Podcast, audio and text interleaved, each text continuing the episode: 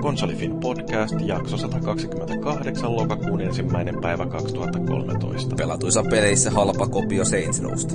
Uutisaiheissa paljon höyryä venttiilistä. Viikon keskustelussa pudatukkainen, soturinainen ja iso miekka. Peli käyntiin.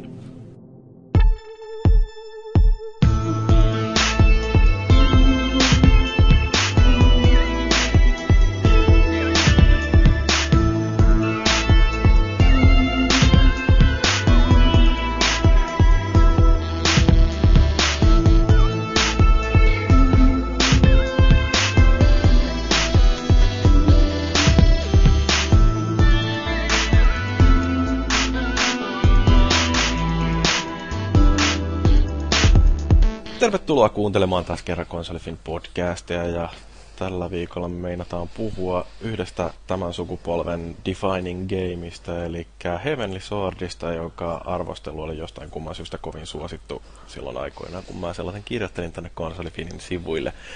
Huonolla mielipiteellä on semmoinen tapa, että ne ottaa vellovaa keskustelua. Kyllä, koska on oikeasti olemassa hyviä ja huonoja mielipiteitä ja tietysti myöskin on niin, että huonot mielipiteet on aina subjektiivisia ja hyvät mielipiteet objektiivisia.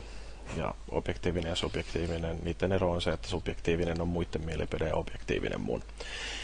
Mutta tosiaan, munhan on pakko olla tällaisessa jaksossa mukana, koska toi Emily Swordin arvostelu aiheutti jonkin verran keskustelua tuolla meidän arvostelukommenteissa ja sen takia tietysti mä oon puhumassa pelistä nyt kun siitä käsitellään meidän tällaisessa LTTP-jaksossa. Ja ketäs muita meiltä sieltä löytyy, niin siellähän on Daniela. Kyllä, minä täällä, hei. Tota, älkää ihmetelkö, jos mun kissan kuorsaus kuuluu tuolta taustalta, se näköjään nukahti. Mm, joo, no ei Joo. sieltä varmaan mitään kuulu. Okei, okay, no se on hyvä. Niin, mitäs mä? Mä tulin näköjään takaisin tänne podcasteihin taas vaihteeksi kiduttaan teitä kaikkia mun paskoilla vitseillä. Jee. No siis se on tietysti jonkun hoidettava sekin homma, kun Kyllä. ole paikalla. Joo, ja sitten sieltä löytyy, no valuikin ääni nyt kuulukin jo. Joo, tuli tästä poikamiesboksista. No onko nyt mahtavaa? Mä oon muuten hei miettinyt sillä no sä nyt et ole ihan aikuinen vielä, mutta niin, niin siis tollanen yksin asuva poikamies, niin minkä kokoinen sänky sulla? No kyllä tuohon varmaan niin kuin, no mä mahdun just just, mutta ehkä pari muutakin saattaisi. Jos on kissoja hommais. Eikö mun täytyy silleen sanoa, että niin, niin näin 23 vuoden parisuhdekokemuksella pauttiarallaan, niin mulla ei ole aavistustakaan nyt, jos mä asuisin yksin, että minkälainen sänky mulla olisi. No kyllä toi siis kai pari sängystä menee. Et, et. Siinä on niinku varauduttu pahan päivän varalle, mutta toisaalta se, että mahtuu sitten pyörimään mitä haluaa. Joo, no sitten sieltä löytyy vielä vanha tuttu Eeva, joka ei ole hetkeen aikaan ollut meillä mukana, mutta ilmoittautui vapaaehtoiseksi, kun tarkoituksena on puhua tällaisesta vahvalla naishahmolla varustetusta pelistä. Ai ilmoittauduin vapaaehtoiseksi. No, siinä, Siinä oli semmoista lievää painostusta kyllä No niin, niin se on mukana, mutta- Daniela ilmoitti just vapaaehtoiseksi. Niin, nimenomaan. Kyllä, mutta mukava olla takaisin. Joo. Meillähän on muuten kaikki Tampereelta, tai jos ei ole Tampereelta, niin ainakin asuu Tampereella. Jee, yeah. Niin, siis Tampereelta kotosi. Niin. Joskus, alun perin. niin. Manse, go go. Nashvillen kasvatit. Mikä se olikaan se joukkueen jakauma? Valuikin on Ilves ja minä on Tappara. Tappara. Ei, ai, ei. Mua ei paskaakaan kiinnosta. Hei, Tappara voitti. Yes, kerrankin. Joo, no mutta äh, tässä jaksossa ei muuten sitten tämän jälkeen puhuta enää jääkiekosta. Siitä on puhuttu yksi jakso kokonaisuudessa ja se niinku, taisi olla ainoa jakso, mikä multa on jäänyt pitkään aikaan kuuntelematta. Joo, se oli vähän semmoinen terapiajakso ehkä, niin kuin taisin itse käyttää semmoista käsitettä siitä, että tähdätään siihen, että loput 51 jaksoa olisi tänä vuonna laadukkaita. Niin, että NHL-fanit on sellaisia ikään kuin pahoinpideltyjä puolisoita, joiden täytyy kerran vuodessa päästä tuulettamaan ajatuksia äh, jonkinlaisessa vertaistukiryhmässä. Ja se on vähän pelaajille sama, kun tota vanhat miehet menee pelaamaan golfia sunnuntai eikä naiset siitä ala valittamaan. Että se on niinku hyvä veruke lähteä tekemään NHL-podcastia. Kuulostaa erittäin upealta. Kyllä. No joo, mutta me voitaisiin siirtyä tässä vaikka tuohon jakson sisältöön ja aloittaa keskustelemalla peleistä, joita ollaan pelattu. Meillä tuossa pari viikkoa sitten oli tämä kuukauden julkaisujakso Grand Theft Auto 5 ja sen jälkeen on sitten päästy pelaamaan itse peliä. Ja ainakin mulla ja Valuikilla on jotain kommentoitavaakin tästä, vai mitä sanoo Vallu? No joo, ehkä vähän erilaiset mielipiteet voisin kuvitella, että... Et, et, Sulla ei on hirveästi... niitä vääriä subjektiivisia mielipiteitä. Mulla on niitä viiden tunnin kokemuksia tehtyjä varmoja näkemyksiä, jotka pitää paikkansa. Niin, no Sitten... pelaamatta olisit päässyt samoihin mielipiteisiin varmaan. No, kuinkin. Pääsin vaan pettymään ihan niin konkreettisesti. No, mutta mi- mitä sä oot niin noin yleisesti ollut mieltä pelistä? No siis, sanotaan, että se on muuttunut tosi vähän loppujen lopuksi jostain San Andreaksen ajoista, mikä on se, mitä viimeksi itse pelannut. Että sellaista, onhan se niin teknisesti paljon hienompi, ja haetaan ehkä niin kuin enemmän sellaista elokuvamaista fiilistä, mutta se itse toiminta, niin en mä tiedä, se on vähän sellaista niin kuin, ehkä tylsää voisi sanoa, että se ei hirveästi tahdo puhutella samaan aikaan kuin vaikka Vice Cityn aikana. Mun mielestä siis toi yleiskuva on sellainen, että se on ehkä jotenkin tasaisempaa ja voisiko rohkeasti jopa väittää taikuisempaa se tekeminen tuossa, että se tosiaan siinä ei ole sellaisia överiksi vedettyjä juttuja, että GTA 3, niin se kertoi ihan mielenkiintoisen tarinan ja siinä oli kuitenkin jonkin verran sellaista yliampuvaa äh, menoa ja Vice Cityhän sitten taas se fiilisteli ihan kokonaisuudessaan sillä, no herra jumala, mitä mulla on kurkus, anteeksi, niin siis sillä 80-luvun äh, nostalgialla ja Miami Vice-tunnelmilla.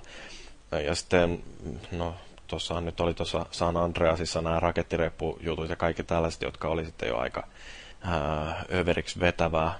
Mutta jotenkin niin tuossa GTA 5, niin äh, ne on paljon tavallisempia janttereita nämä kolme kaverusta lukuun ottamatta nyt tietysti Trevoria, mutta silläkin on omat mielenkiintoiset särmänsä siinä persoonallisuudessa, minkä takia mä en oikein tiedä. Siihen on vaikea päästä käsiksi siihen hahmoon, mutta ähm, kuitenkin niin se on, se on aika mielenkiintoinen hahmo siinä mielessä. Ja mä en ole siis päässyt vielä siihen asti, että olisin Trevoria. Näin, taisi olla siinä introssa messissä kylläkin, mutta tota, muuten en ole nähnyt. Mutta tavallaan mitä tänään itsekin puhuin tuosta yhden kaverin kanssa, niin tuli esille semmoinen, että toi on tavallaan niin hiottu kokonaisuus tuntuisi olevan. Että se on tavallaan muuttunut vähän tyylisäksi samalla. Et jotenkin mä vähän niin särmätön on ehkä sana, mikä tuli mieleen siitä ensimmäisenä. Mm. Mun on tohon ainakin kauhean vaikea yhtyä tuollaiseen mielipiteeseen, koska se, um, se on hienosti käsikirjoitettu peli. Uh, et siinä on aika sellainen um, en nyt voi sanoa, että mitenkään hirveän yllätyksekäs, mutta sille tarina, joka muistuttaa aika paljon jotain uh, Goodfellasia tai Miller's Crossingia, uh, mutta niin kun, kun se kerrotaan sillä verkkaseen tahtiin, niin se ei välttämättä ole yhtä intensiivinen kokemus. Um, mutta siis mun mielestä esimerkiksi ne hahmot, ja mä tiedän, että me ollaan tästä eri mieltä, niin ne hahmot on hyvin kirjoitettuja ja aika uskottavia. No siis mikä mua jäi harmittaa niissä hahmoissa hirveästi, on tota se, että eh, toisin kuin vaikka Mafia ykkösessä, jossa tota, ekassa tehtävässä näytetään ihan niin konkreettisesti, miksi siitä tulee, niin kuin, tai miksi hyvästä tyypistä tulee pahis, että mikä sen ajaa rikolliselle polulle. Niin tässä se on niin kuin, tehty sille, että se on Rockstarin käsikirjoittanut nyt ranskalaisen viivan, että ne on pahiksia, ja se on niin kuin siinä. Eikä sitä niin kuin keskustella yhtään. Mm. Et, jotenkin siihen on niin kuin vähän vaikea niin kuin samaistua ehkä. Niin, mutta kun mun mielestä toi taas, niin kun, siinä on hirve, hirveän yksinkertainen syy, että minkä takia ne on pahiksia, niin ne on eriasteisia sosiopaatteja kaikki. Että äh, Trevorhan niistä nyt on selkeästi kaikkein pahin. Se on semmoinen aggressiivinen psykopaatti, äh, mutta toi Michael taas enemmän vaikuttaa sellaiselta narsistiselta persoonallisuushäiriöistä kärsivältä yksilöltä, ja Franklin sitten ei välttämättä ole ää, niin kuin ollenkaan samalla tavalla paha, vaan enemmänkin ää, olosuhteiden uhri, että kun se nyt sattuu olemaan sieltä jostain Los Angelesin ää, syrjäkaduilta kotosin ja ää, jengiympäristön kasvatti ja tollainen just niin kuin gangbanger, niin sillä ei ollut samalla lailla vaihtoehtoja ja se, että törmää Michaeliin tarkoittaa, että siitä tulee vaan entistä pahempi siis siinä mielessä, että se oppii paremmaksi rikolliseksi.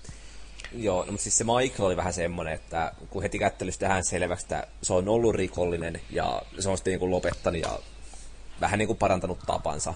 Sitten oikeastaan ensimmäinen kohta se nähdään, niin jätkä hakkaa jollain auton ovella toisen päätä. Et sitten mm. tulee vähän semmoinen fiilis, että tähän helvettiä tässä taas tapahtuu. No, mutta mun mielestä toki on justiin hyvä osoitus siitä, että miten äh, hienoviritteinen se on se tarina, koska Michael ei ole niin yksinkertainen hahmo, että se olisi ollut paha ja sitten se on parantanut tapansa. Vaan siinä kerrotaan, että äh, siis kun pääset pitemmälle siinä tarinassa, niin se rupeaa aukeamaan vähän enemmän, että mikä se todellinen äh, tarina siellä on.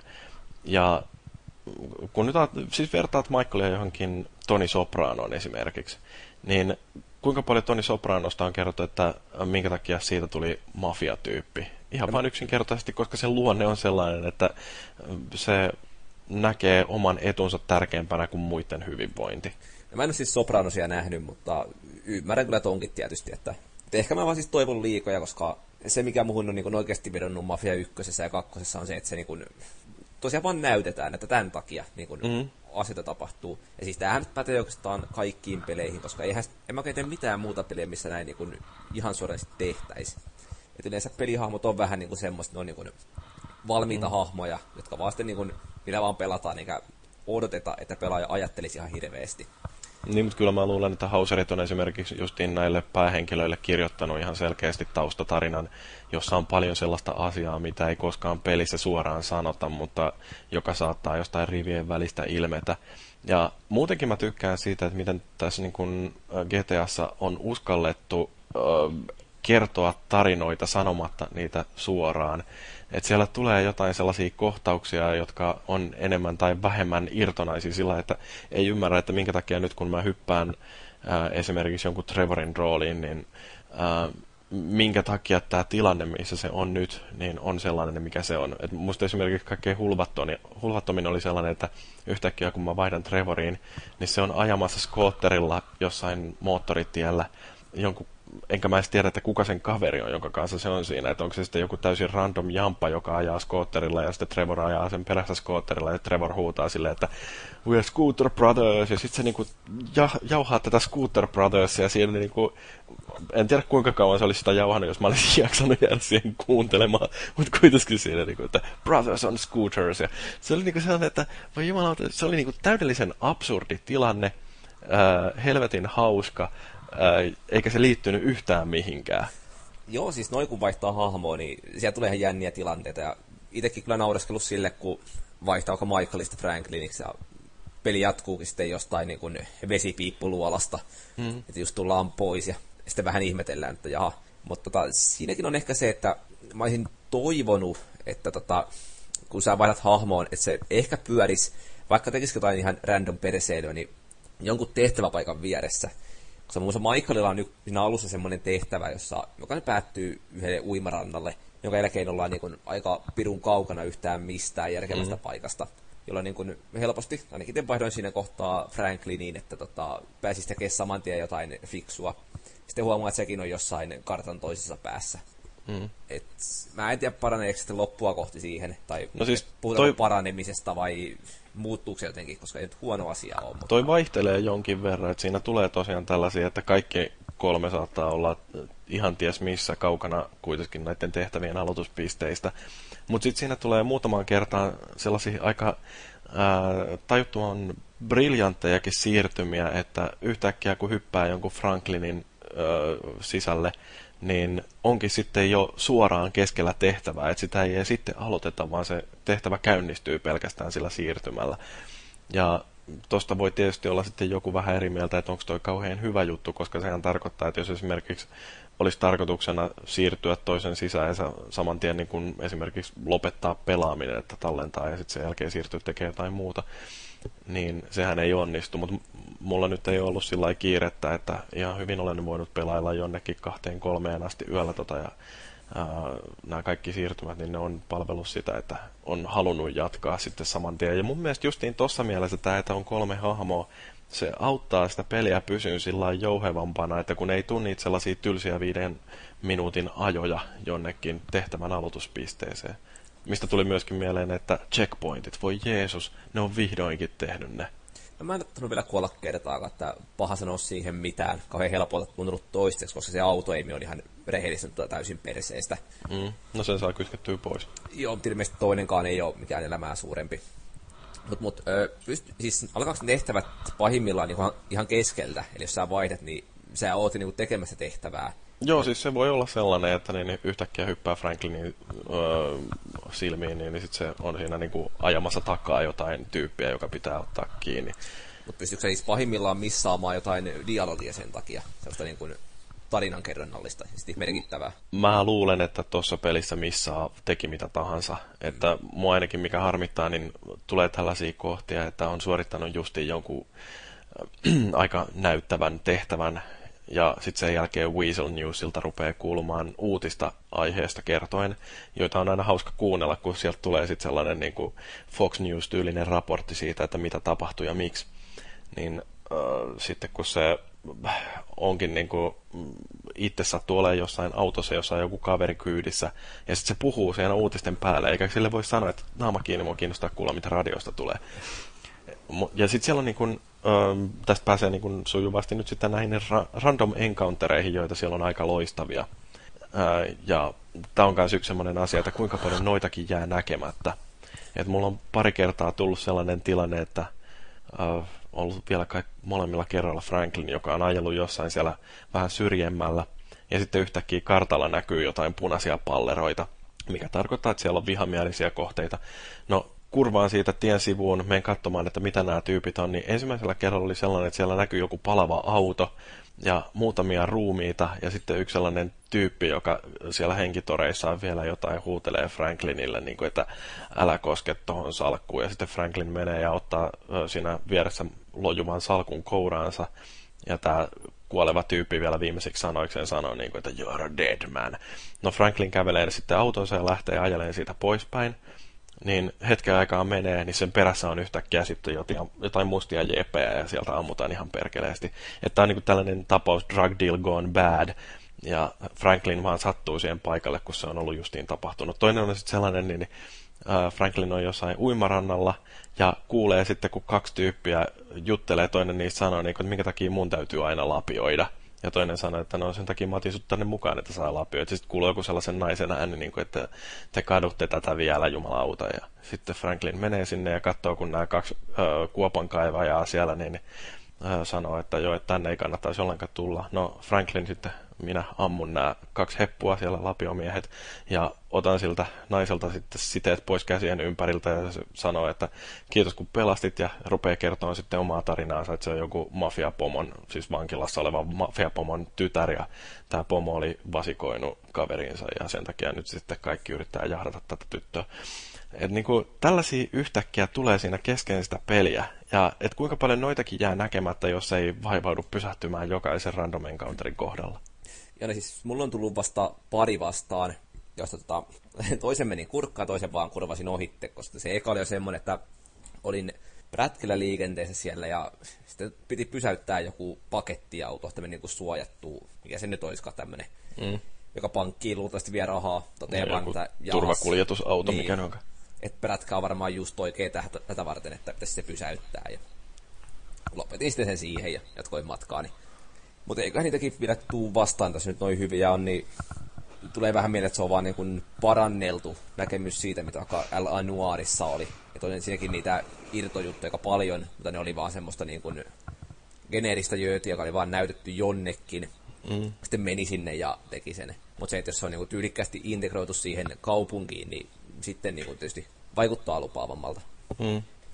Joo. Se kaupunki itsessään on aika loistava, että se on just niin hienoa, kun on Los Angelesissa joskus käynyt, niin semmoinen vähän härpallo-fiilis tulee siitä, kun kattelee niitä maisemia, että esimerkiksi joku kurvaa Pacific Coast Highwaylta siinä Santa Monikan kohdalla, tai mikä se nyt olikaan tuossa joku San Perro, kun se on, niin, niin nousee sinne ylös, niin se, että miten se on hyvin samankaltainen, mutta jotenkin kuitenkin sillä erilainen, että se tuntuu jotenkin vähän kummalliselta se fiilis, mutta se on vain jotenkin hienosti toteutettu kaupunki. Että...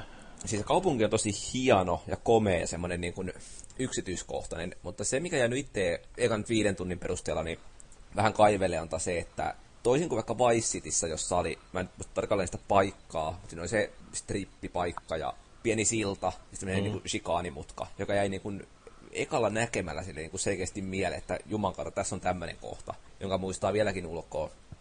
Niin tota, tossa vähän puuttuu semmoitteet kiintopisteet ainakin toistaiseksi. Että se, vaikka se kaupungissa kurvailee, niin niin kuin mikään paikka ei varsinaisesti mieleen, vaikka se onkin niin kuin tyylikkään näköistä. No vähän niin kuin jossain losissa justiinsa ajelisi. Mm. No Miten... se on varmaan, kun Los Angeles on itsessään aika tylsä kaupunki, ja siellä on joku downtown ja äh, Hollywood ja Venice Beach, ja siinä se sitten melkein onkin. Mm. Et se, että kun on ollut vasta siinä niin kun ihan alkuhuudeilla pyöriskellyt tekemässä tehtäviä, niin jäänyt sitten näkemättä aika paljon varmaan, mitä siellä ulkopuolella on. Mm. Että toivon mukaan sieltä löytyy sitten jotain, että mielenkiintoisempia paikkoja tästä niin kun jaksaakin kurvailla. Mm. Mutta ehkä olisin toivonut siihen heti alkuun semmoista perus Hämeen katu mukulakivetykset, että perkele nyt oot keskustassa. Että Joo, ei siinä, niin kuin, ei siinä oikein sellaista, että olisi alkuun, siis samalla lailla kuin jossain San Andreasissa, niin siinähän pyöritään aika rajatulla alueella alkuvaiheessa. Että ollaan siellä huudeissa ja suoritellaan kaiken maailman huume bisnesjuttuja. Että siinä tulee ne ensimmäiset ympyrät aika tutuksi, niin sitähän ei ole tässä viitosessa nyt juurikaan. Et, Joo. Ehkä. Mä en San Andreasen ihan hirveästi enää muista, että siitä on niin pitkä aika, kun sen mm. viimeksi pelaili. Joo. Mutta niin, niin yksi semmoinen, ja tämä on aika spoilaavakin juttu, vaikkei tämä nyt varsinaisesti kerro siitä tarinasta mitään, mutta yhden kohtauksen, niin mä ajattelin, että se täytyy käsitellä liittyen tähän kidutukseen, mikä siinä, siitä on aika paljon puhuttukin ää, eri tiedotusvälineissä, mutta niin, niin, täytyy sanoa, että ei ole koskaan ollut niin häijy olo pelatessa, kun siinä kun tullaan tähän tällaiseen kohtaukseen, missä Trevor ja Michaelin täytyy etsiä sellainen joku arabiterroristi ja miten se tapahtuu. Ja, no siis Vallu, sä et ole nyt tätä tietysti pelannut, kun sä et ole Trevoria kauheasti päässyt näkemään, mutta niin, niin, tämä ei oikeasti ole sillä tarinaa seuraaville miten kauhean paha juttu, mutta niin... Niin varmaan, pelikokemus pilattu. Kyllä, mutta siis kun siinä on tosiaan tällainen, että äh, kun tämä Michael, niin sehän on tekemisissä sitten näiden FIB, eli joku Federal Investigation, Investigative Bureau tai mikä nyt onkaan, ää, niin niiden agenttien kanssa. Ja siellä on yksi sellainen aika sekopää agentti sitten, joka ää, muun muassa yhdessä kohtaa pakottaa tuon Michaelin ja Trevorin sitten jahtaamaan tällaista arabiterroristia. Mitä se käytännössä tapahtuu, niin siellä on joku sellainen ruskea ihosempi kaveri kaapattu. Se on alun perin ollut uh, no okei, okay, ei, ei mennä siihen, mistä se on alun perin tullut, mutta niin, niin. Uh, Michaelin täytyy etsiä tällainen kohde niiden johtolankojen perusteella, jota Trevor kerää kiduttamalla sitten tätä kaapattua heppua. Ja, uh, siellä on tämmöinen pöytä, jossa on erilaisia työvälineitä, muun muassa sellaiset jumalattoman isot putkipihdit ja sitten joku sähkökaapelit ja pyyhe ja kanisterillinen vettä. Ja sitten Trevor kyselee tältä ruskealta hemmolta vähän sen asioita, että minkälaisia tuntomerkkejä on tällä etsittävällä kohteella. Ja se itsessään jo tämä, että joutuu kiduttamaan jotain äh, hahmoa tuollaisessa kohtauksessa, niin se tuntuu aika ilkeältä, että varsinkin kun ruvetaan jollain hohtimilla repiin siltä hammasta irti. Mutta se, että miten se on tehty vielä aavistuksen verran... siinä oikeasti jonkun hammasta irti? Kyllä siinä on sellainen kohtaus. Okei. Okay.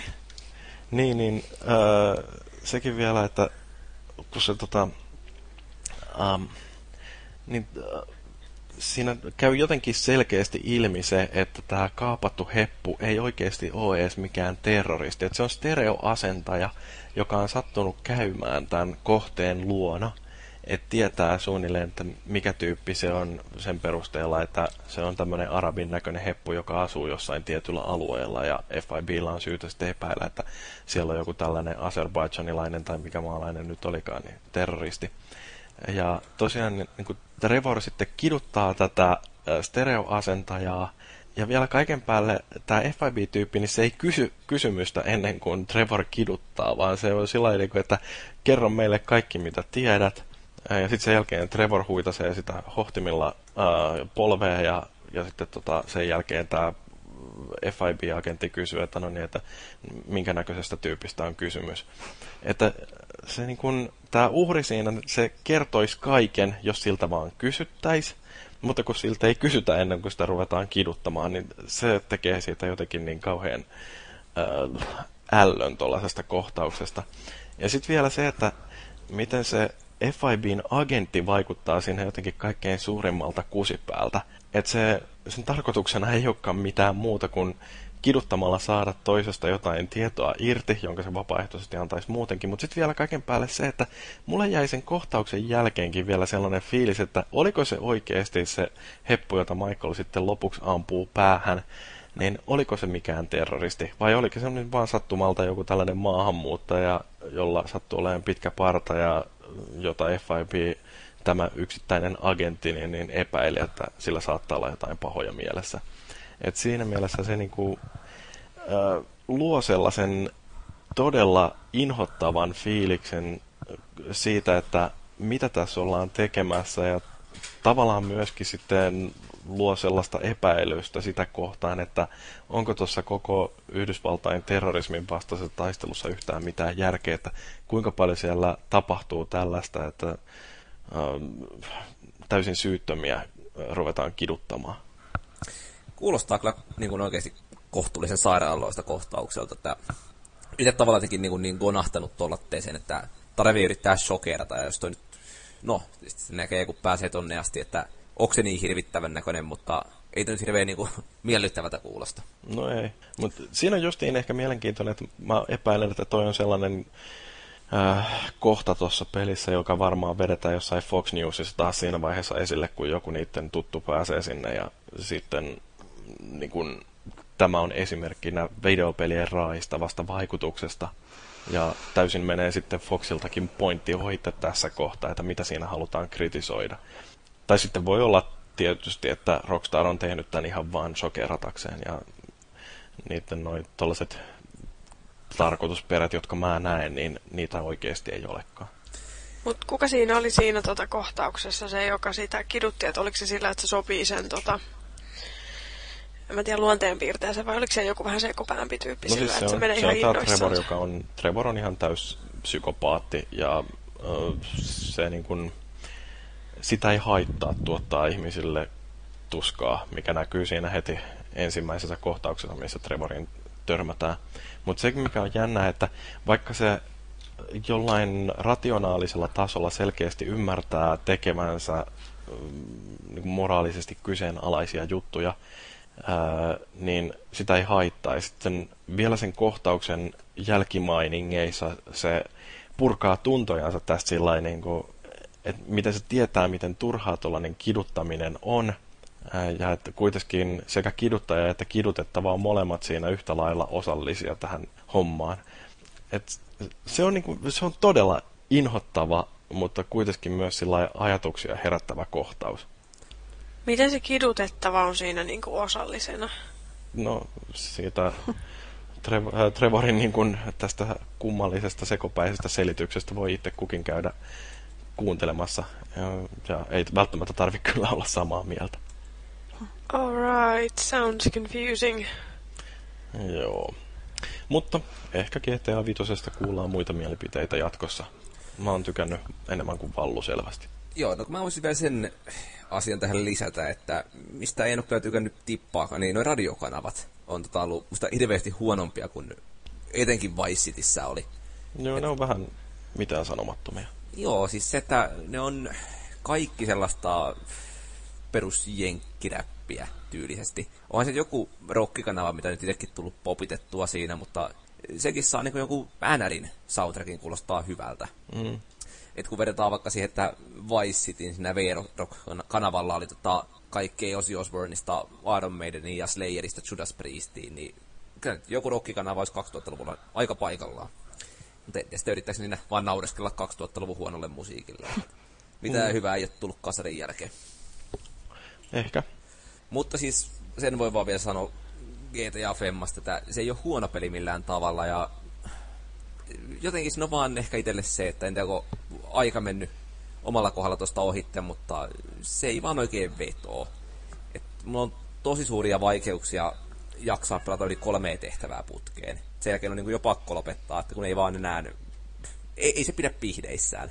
Mm. Toisin kuin Saints Row 4. No se piti, mutta se olikin siis aivan muilla ansioilla. No Daniela, sä voisit kertoa tähän väliin äkkiä siitä, kun olet pelailut kuulemma nyt? Joo, no mä sanon heti, että mä oon pelaillut kaikkea vähän sen, mutta mä en ole mitään niin kuin päässyt kunnolla nyt mihinkään syventyyn, että mulla ei nyt välttämättä ole vielä mitään hirveän syvällisiä mielipiteitä. Mutta tosiaankin Saints Row 4 on mun mielestä aika eeppinen teos. Siinä tota, varsinkin siinä alussa, kun siinä, mitä siinä sitä jotain rakettia yritetään tuhota ja mikä biisi siinä soi taustalla. Se Aerosmithin se. Joo, mikä se nyt olikaan toi. Onko se joku I don't wanna miss a thing vai? Taitaa olla. Joo, just se. Eli Carmageddonista. Joo, joo, just se. Ja tosiaankin sitten siinä revitään niitä jotain sähköjohtoja irti sieltä raketista ja sitten yhtäkkiä ollaankin Amerikan presidenttejä ja sitten niinku kaikki menee päin ihan jotain, en sano helvettiä, vaan avaruusolioita, sanoisinko niin. Ja siis, ei, siis mun mielestä siis se alku oli vaan kyllä niin mahtava. Mutta mun on pakko heti myöntää, että mä en ole pelannut hirveästi sitä niinku juonta eteenpäin.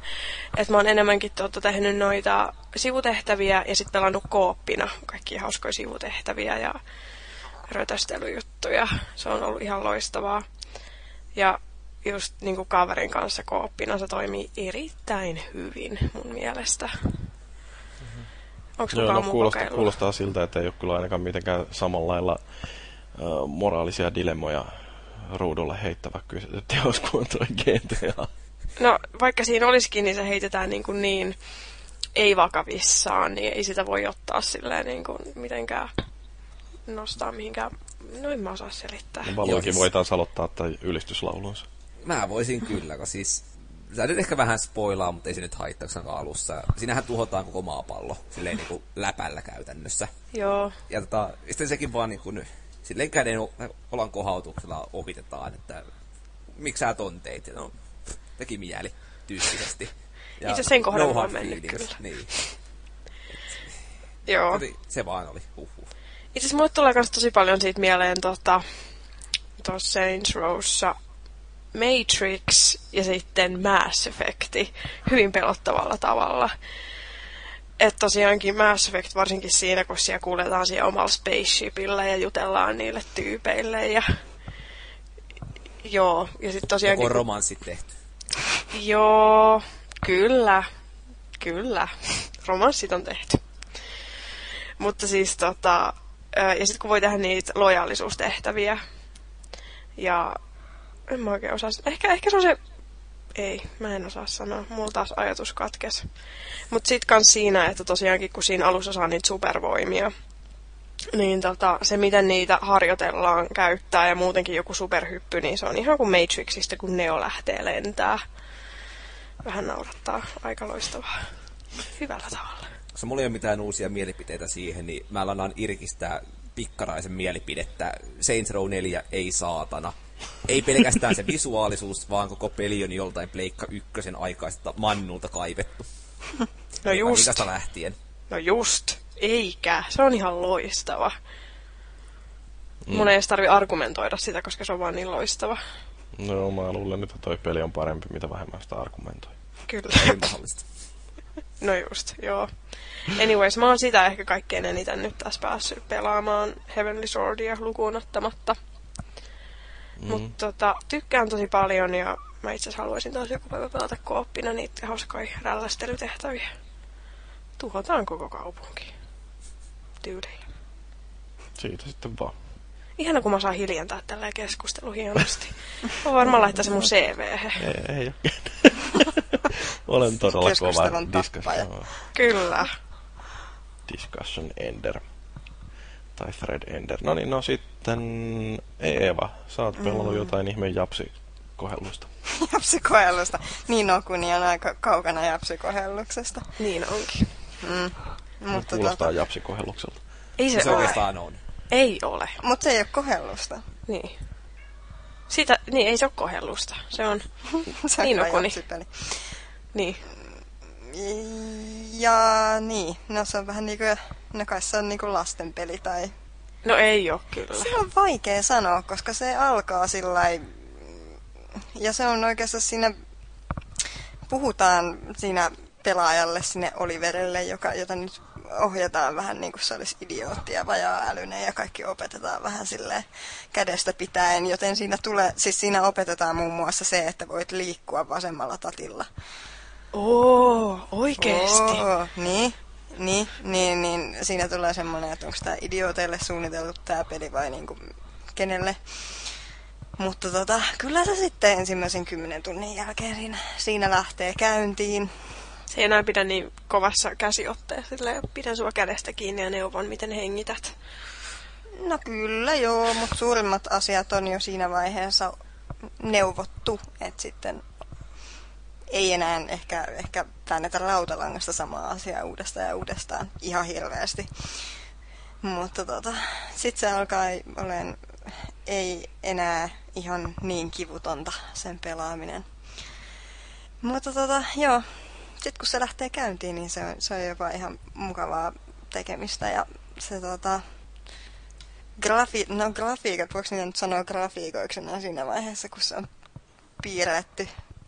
No se on piirretty, koko homma on ihan niinkö... Mutta eikö tämä nyt ole kuitenkin ihan perus japsiropellus?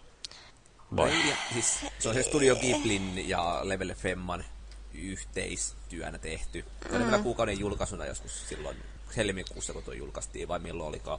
Mm. Joskus silloin. Vai tammiku, helmikuussa, tammikuussa. Joskus silloin. Mut siis toi on... Mä en pelannut sitä kauhean pitkälle, koska onneksi ei tarvinnut arvostella sitä. Niin tota, se on tosi lapsen omanen, voisi sanoa, mutta samaan aikaan niin se on semmoinen siinä on myös syvällisempi puoli. Että siinä alussa heti tämä Oliverin äiti kuolee muun muassa. Mitä ei tuoda silleen niin kuin hirveän surullisena tapahtumana esille, mutta silti... Ai ei tällä... vai? No ei mun ei, mielestä. Ei minustakaan. Ai jaa, mä aina niin kiitkin että... sängylläni ja katsoin, ei voi olla tällaista. Ai jaa. Joo. Mutta se ei ollut semmoinen niin ehkä niin tunteellinen tilanne kuin sen voisi kuvitella. Että se sikäli sopii nuoremmillekin pelaajille, mutta totta kai niin aikuisempi ehkä tajua, että äidin kuolema saattaa myös koskettaa jossain määrin. Mutta, mutta siinä, siinä lähdetään kuitenkin siitä, että sehän lähtee pelastamaan sitä äitiä ja se, saa, se, se lähtee sillä ajatuksella, että se ehkä saa sen niin kuin, no, palautettua henkiin tai mikä se nyt on se, sen perinpohjainen suunnitelma, mutta että se, se tavallaan ehkä lykkää sitä surua. Se, että se ajattelee, että ehkä mä saan sen vielä takaisin. Niin, Tavallaan joten... sikäli tulee just mieleen joku tämmöinen anime-elokuva, että siinä on semmoinen niin lapsellinen pinta päällä, kuorrutus, mutta tota, siellä on aika vahva sanoma sitten pohjillakin. Että se vetoo myös aikuisempiin pelaajiin vetoa. Kyllä mä sitä on pelannut jonkun, mitähän, onkohan mulla joku 50 tuntia tuossa nyt kellossa. Mutta tota, mutta kyllä se on äärimmäisen ärsyttävää se ensimmäinen kymmenen tuntia, kun siinä ei oikein niin saa tehdä, keksiä mitään itse. Kaikki täytyy kertoa, että teen näin, teen näin, teen näin, teen näin. Ja varmistaa vielä, että onko nyt varma, että sä tajusit, että mitä sun pitää tehdä. Mutta niin. No onko tuossa jotain sellaista, että mieluummin tota pelaa kuin esimerkiksi jotain Final Fantasia? No noissa on, no joo, no siinä on erilainen se, ehkä se taistelusysteemi. Tossa voi kerätä niitä, mitähän niitä nyt suomeksi sanoiksi, englanniksi ne on familiar nimellä kulkee semmosia semmosia jotain lemmikkejä. Niin, melkein niinku pokemoneita. Ei kun Digimon, ei kun Pokemon, ei kun Digimon. Ei kun, niin, nimenomaan. Niin, niin tota, saa niitä kerätä ja kesyttää ja levuttaa ja kehittää ja kaikenlaista. Ja ne, ne on vähän niin kuin sinänsä digimonit, että ne, ne tota, niitä saa kehitettyä paremmaksi tehtyä, semmoinen niin kuin saa uuden muodon, vahvemman muodon tehtyä niistä. Ja sinänsä, sinänsä siinä on eroa Final Fantasyn kanssa. Final Fantasyissa on, no siellä nyt on niitä kaiken maailman kutsuttavia ifrittejä ja shivoja, mutta, mutta niitä ei No, Final Fantasy 7 ja 8 lukuun ottamansa taas saa hirveästi kehitettyä. No kyllähän, itsessään. kyllähän niitä nyt vähän, no joo, ei kyllä oikeastaan vaikka. Mm. Mut kysymys sulle. Oot saanut jo kaikki kiinni? Familiarit. Onko siinä jotain järkeä hankkia ne kaikki? Vai, mä olisin odottanut sulta, että sä ota, haet ne kaikki neuroottisesti, kyttäät jossain pelissä, jossain puskassa ja odotat sieltä kävelee joku Ei, mutta mä sain sen tokotokon, mitä mä oon metsästänyt hirveän kauan. Siinä on Kauan? joku, niin, no siinä on joku yhden prosentin todennäköisyys saada se kiinni, niin mä sain sen kiinni. Montako päivää meni? Mutta ei se ollut, se ei ollut sinänsä tota semmonen, en mä niinkö metsästänyt sitä sinänsä, se on ihan sairaan hyvä. Kun niitä tappaa, niin niistä saa ihan hulluna experience, joten mä oon tappanut niitä pitkän aikaa. Varmaan, en mä tiedä, mitähän mä oon varmaan 40 niitä tappanut yhteensä. Hmm, Niin, niin. Toimii. Jos mä saan yhden kiinni, niin se on jo ihan hyvä prosentti siinä vaiheessa. Mm. Mutta niin, no kaikkein vahvimmat mä yleensä otan niistä, niistä, niistä ötököistä huolin joukkueeseeni. Mä ottaisin vaan kaikki söpöimmät. niin tietysti. Mm. Mutta, mutta mä oon tullut siihen tulokseen, että, että siellä on monta semmoista söpöä, jotka on aivan järjettömän paskoja taistelussa. Mun täytyy sanoa, että mä en kyllä ymmärrä ollenkaan näiden japanilaisten pelien viehätystä. Tai ehkä mä ymmärrän, kyllä ihmiset katsoo jotain animeakin, mutta niin se vaan ei jollain tavalla mulle kola mitenkään. Että, et niissä jotenkin tuntuu kaikki hahmot olevan ihan helvetin ärsyttäviä. Ja, siis silleen, että onko tässä taas tämmöinen, että aloitetaan tapahtumat jostain koulusta, missä on joukko, te- joukko teinejä ja sitten ne lähtee pelastamaan maailmaa vai No siis se päähahmohan on, mitähän se on? Onko se joku kymmenen? Olisiko se kymmenen ollut?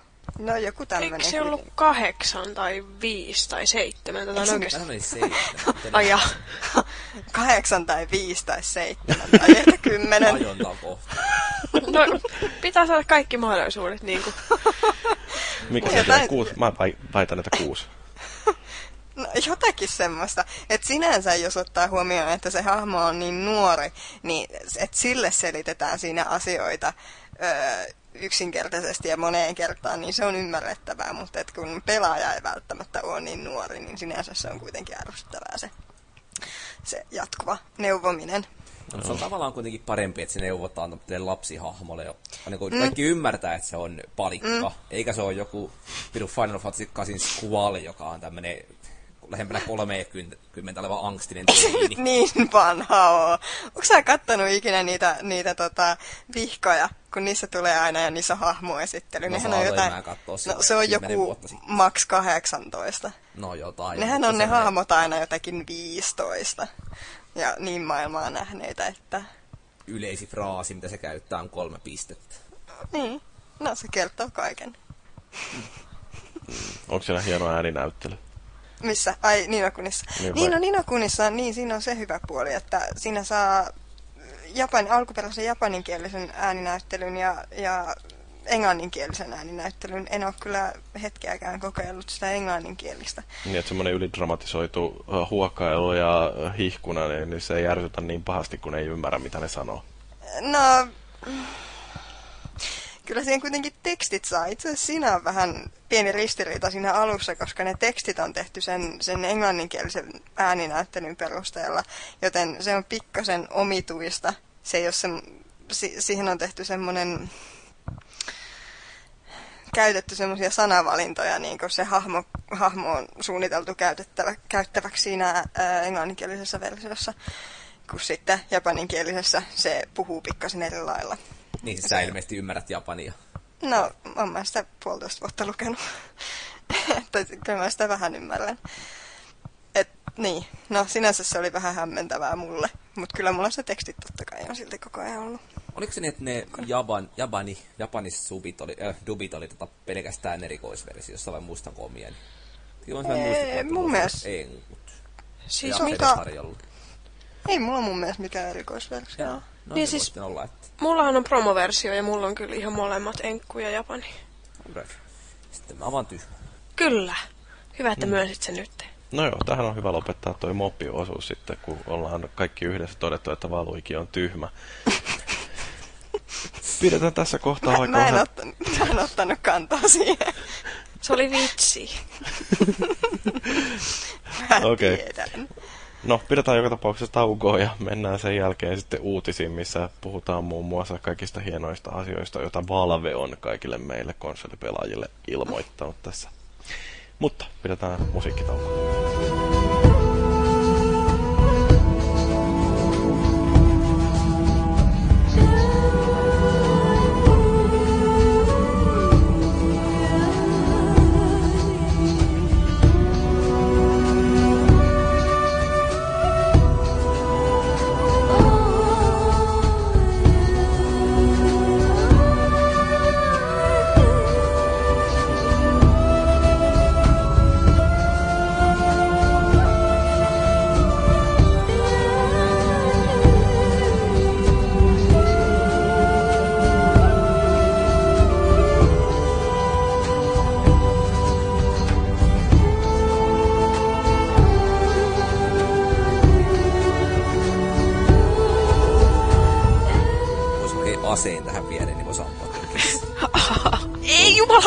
Johto!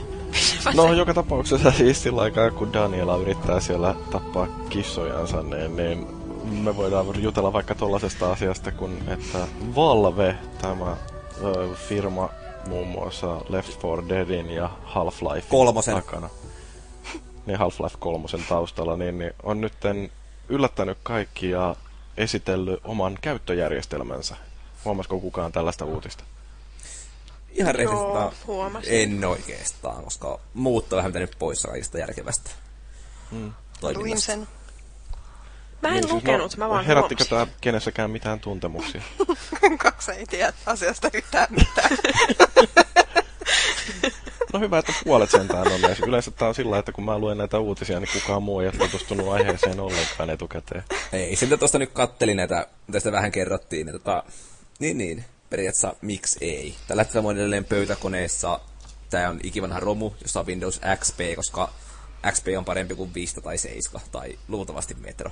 Ee, ei se kyllä parempi ole kuin 7. 7 on ihan hyvä käyttöjärjestelmä. Hyvä. Mulla on se läppärissä ja mä hajoan siihen joka ikinen päivä. No siinä on joitain asioita tehty taas vähän eri lailla. Niin XP oli, XP oli kai semmoinen viimeinen Microsoftin käyttöjärjestelmä, jossa pääsi aika hyvin hallitsemaan kaikkea itse, mutta äm, Seiska poisti aika paljon sellaisia ärsytyksen aiheita, jotka viistossa tuotiin. Niin, ja siis periaatteessa se, että en ole halunnut päivittää koneita uudempiin Windowseihin ja Linuxi nyt ei ole hirveästi vedonnut, kun haluaa vaan saada helposti käytettäviä juttuja. Mm.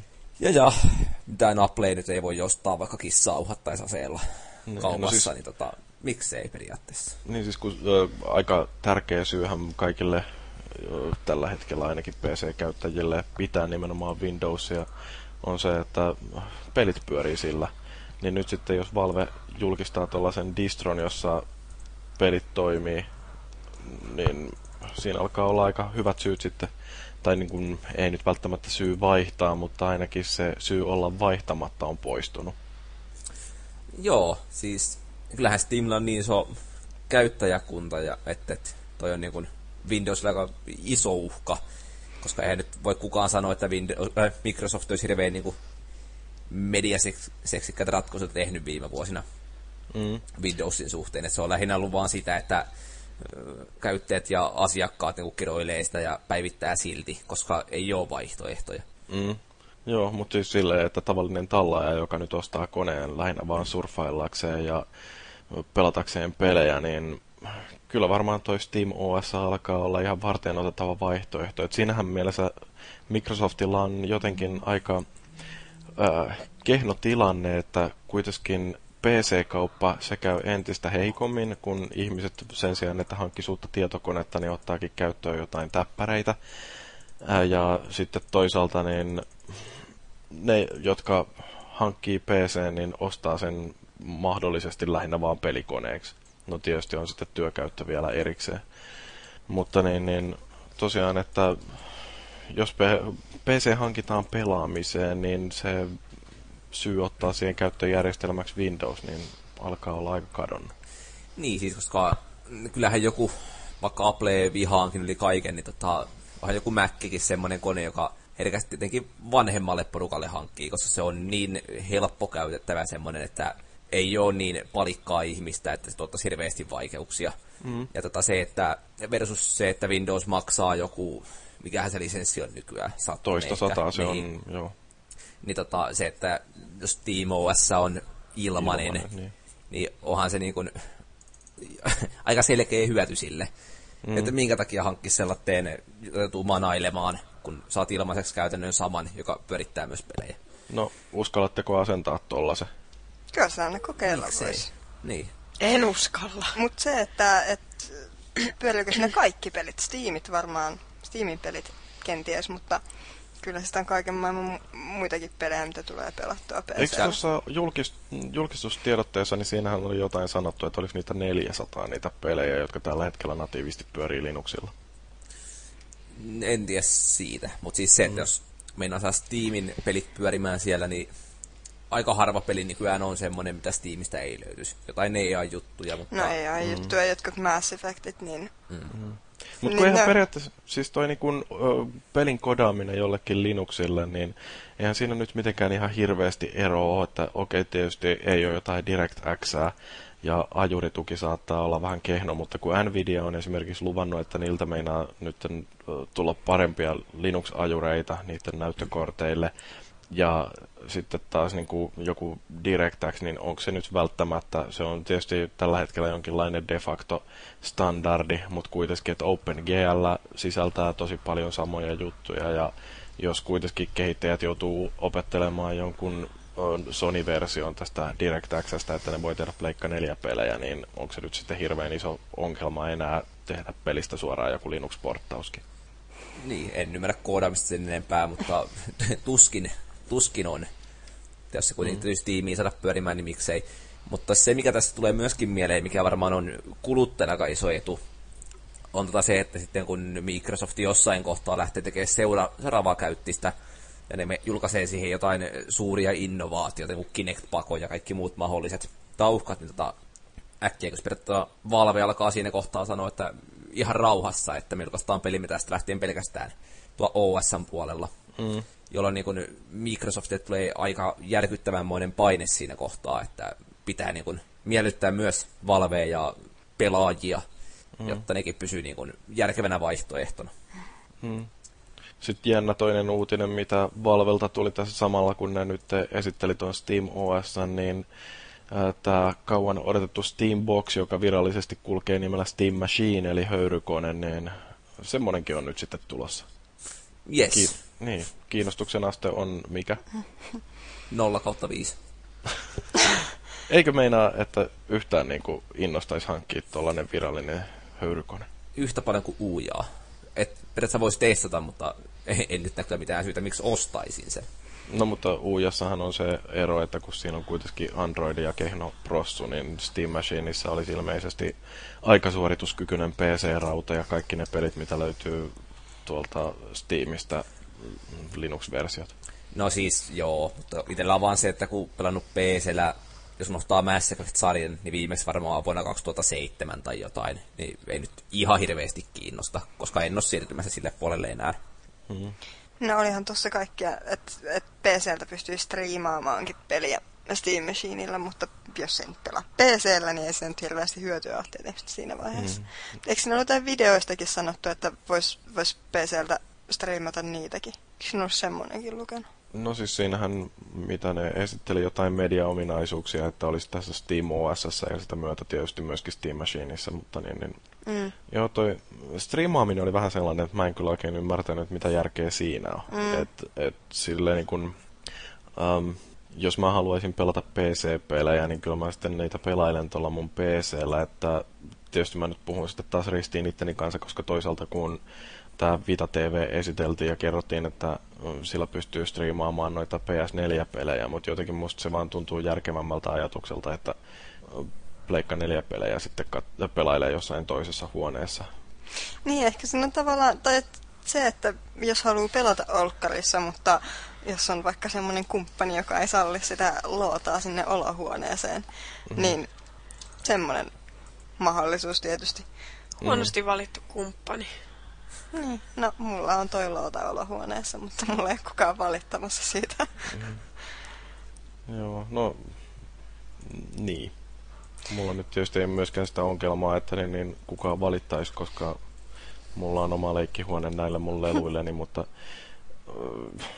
se niin kun ajatus siitä, että ensin ostaisi tuollaisen toista tonnia maksavan teho PC, joka on tarpeeksi tehokas pyörittääkseen ja striimatakseen niitä pelejä, ja sitten ostaisi vielä jonkun 400-500 euron Steam Machinein, niin mm. kuulostaa aika kalliilta yhtälöltä, jos vaihtoehtona sitten olisi toi, että Pleikka 4 maksaa vähän paljon 400 ja Vita TV maksaa satkun. Mm. Niin siinä saa sen yhden Steam Machinein hinnalla tuollaisen setupin. Mutta en tiedä. Ihmiset käyttää harrastuksiinsa paljon rahaa ja jos joku kokee, että tuollaisesta tulee iloa, niin mikäs minä olen sanomaan, että älkää hankkiko.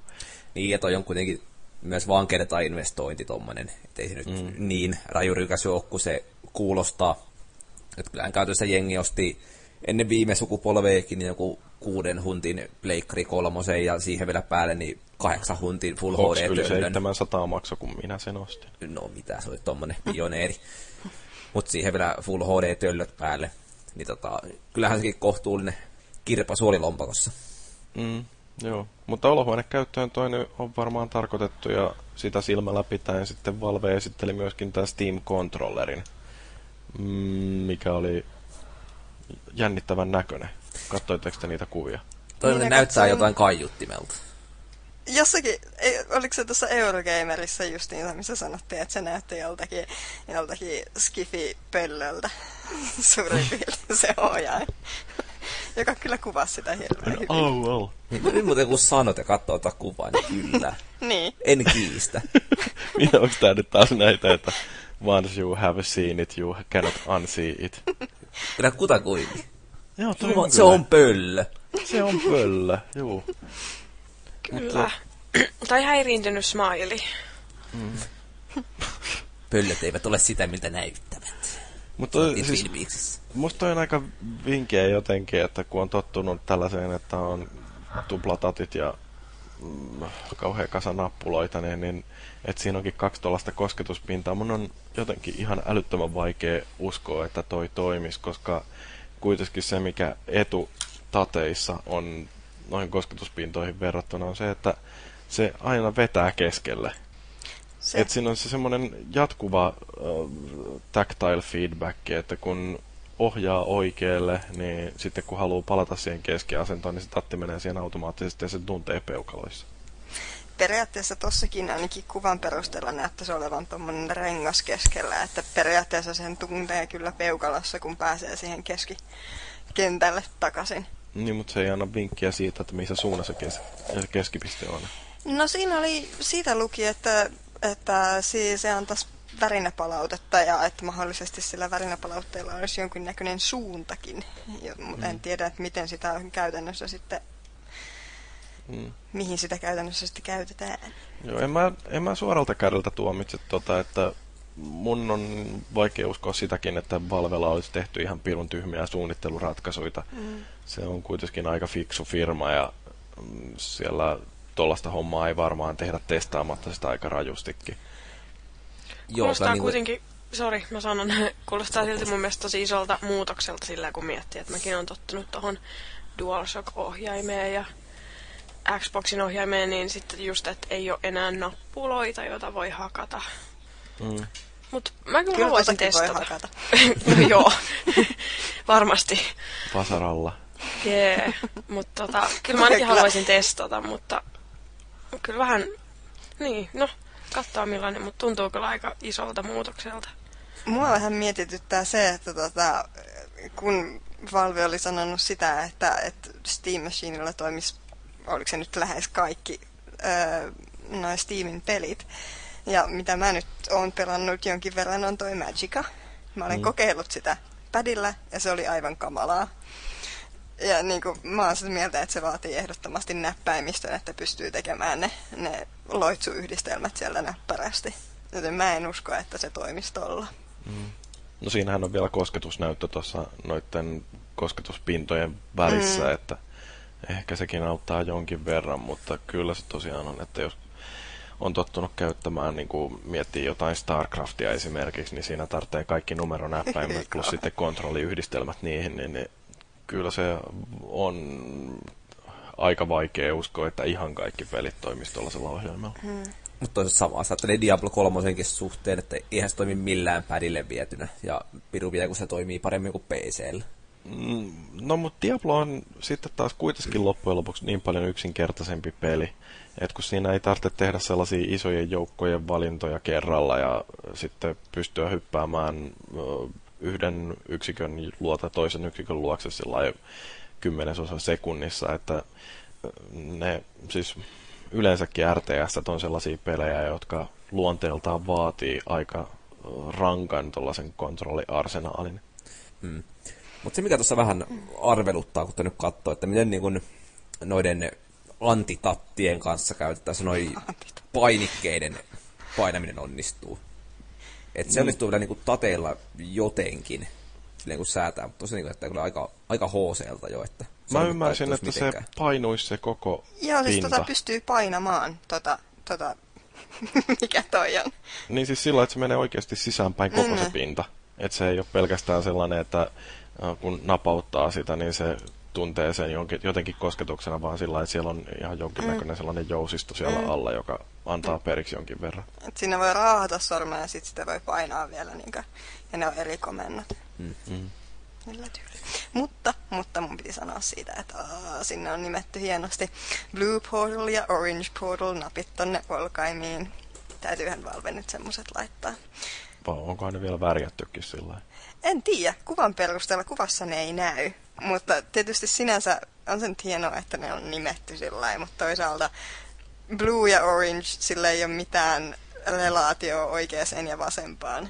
Joten mm. toisaalta se on sekava, mutta No. Hienoa silti, kyllä se nyt kuuluu. Se voi olla jollain kielellä, että blue ja orange tarkoittaa oikeaa ja vasenta. Mm. Mutta eihän kontrolleria nykyään enää kaipaa, kun on toi Kinect. Ja ei, nyt... hei, sorry. Sorry, tuossa luki, että Portal 2 Bindings, mutta mä en tiedä, onko se napin nimi silti semmoinen. No, anyway, jatka. Niin, päästään tähän Kinectiin. Eli Microsoft esitteli tai ensin oikeastaan vuoti, kuten Microsoftin uutisilla on tapana, niin vuoti julkisuuteen tieto siitä, että Xbonelle suunnitellaan tällaista kuntoilupeliä, joka pyörisi kuukausimaksuperiaatteella ja jossa olisi oikeat kuuluiset tällaiset fitness tai mitä kaikkia muita lajeja ohjaajia nyt sitten onkaan. Ja tota, olennaista, että tätä on tehty Kinectille, koska Kinect pystyy ensinnäkin tietysti katsomaan, että missä asennossa kroppa on, mutta myöskin se pystyy mittaamaan ton pulssin ton ihon pinnasta jotenkin katsomalla, että miten lämpötila vaihtelee tai jotain mikrovärähdyksiä siinä nyt sitten onkaan. Niin, no, onko tämä nyt, te, niin kuin mainoksessa sanotaan, että future of fitness is here, niin... Ei. Ai ei vai? No, ei. Miten tota, paljon siinä vai? olisi sitten se kuukausimaksu ja tollaset? Meinaan, että jäi miettiä, että tuleeko se kuitenkin halvemmaksi vaan palkata personal trainer, joka huutaa niin paljon, että en kyllä ne painot usko, nousee että... salilla.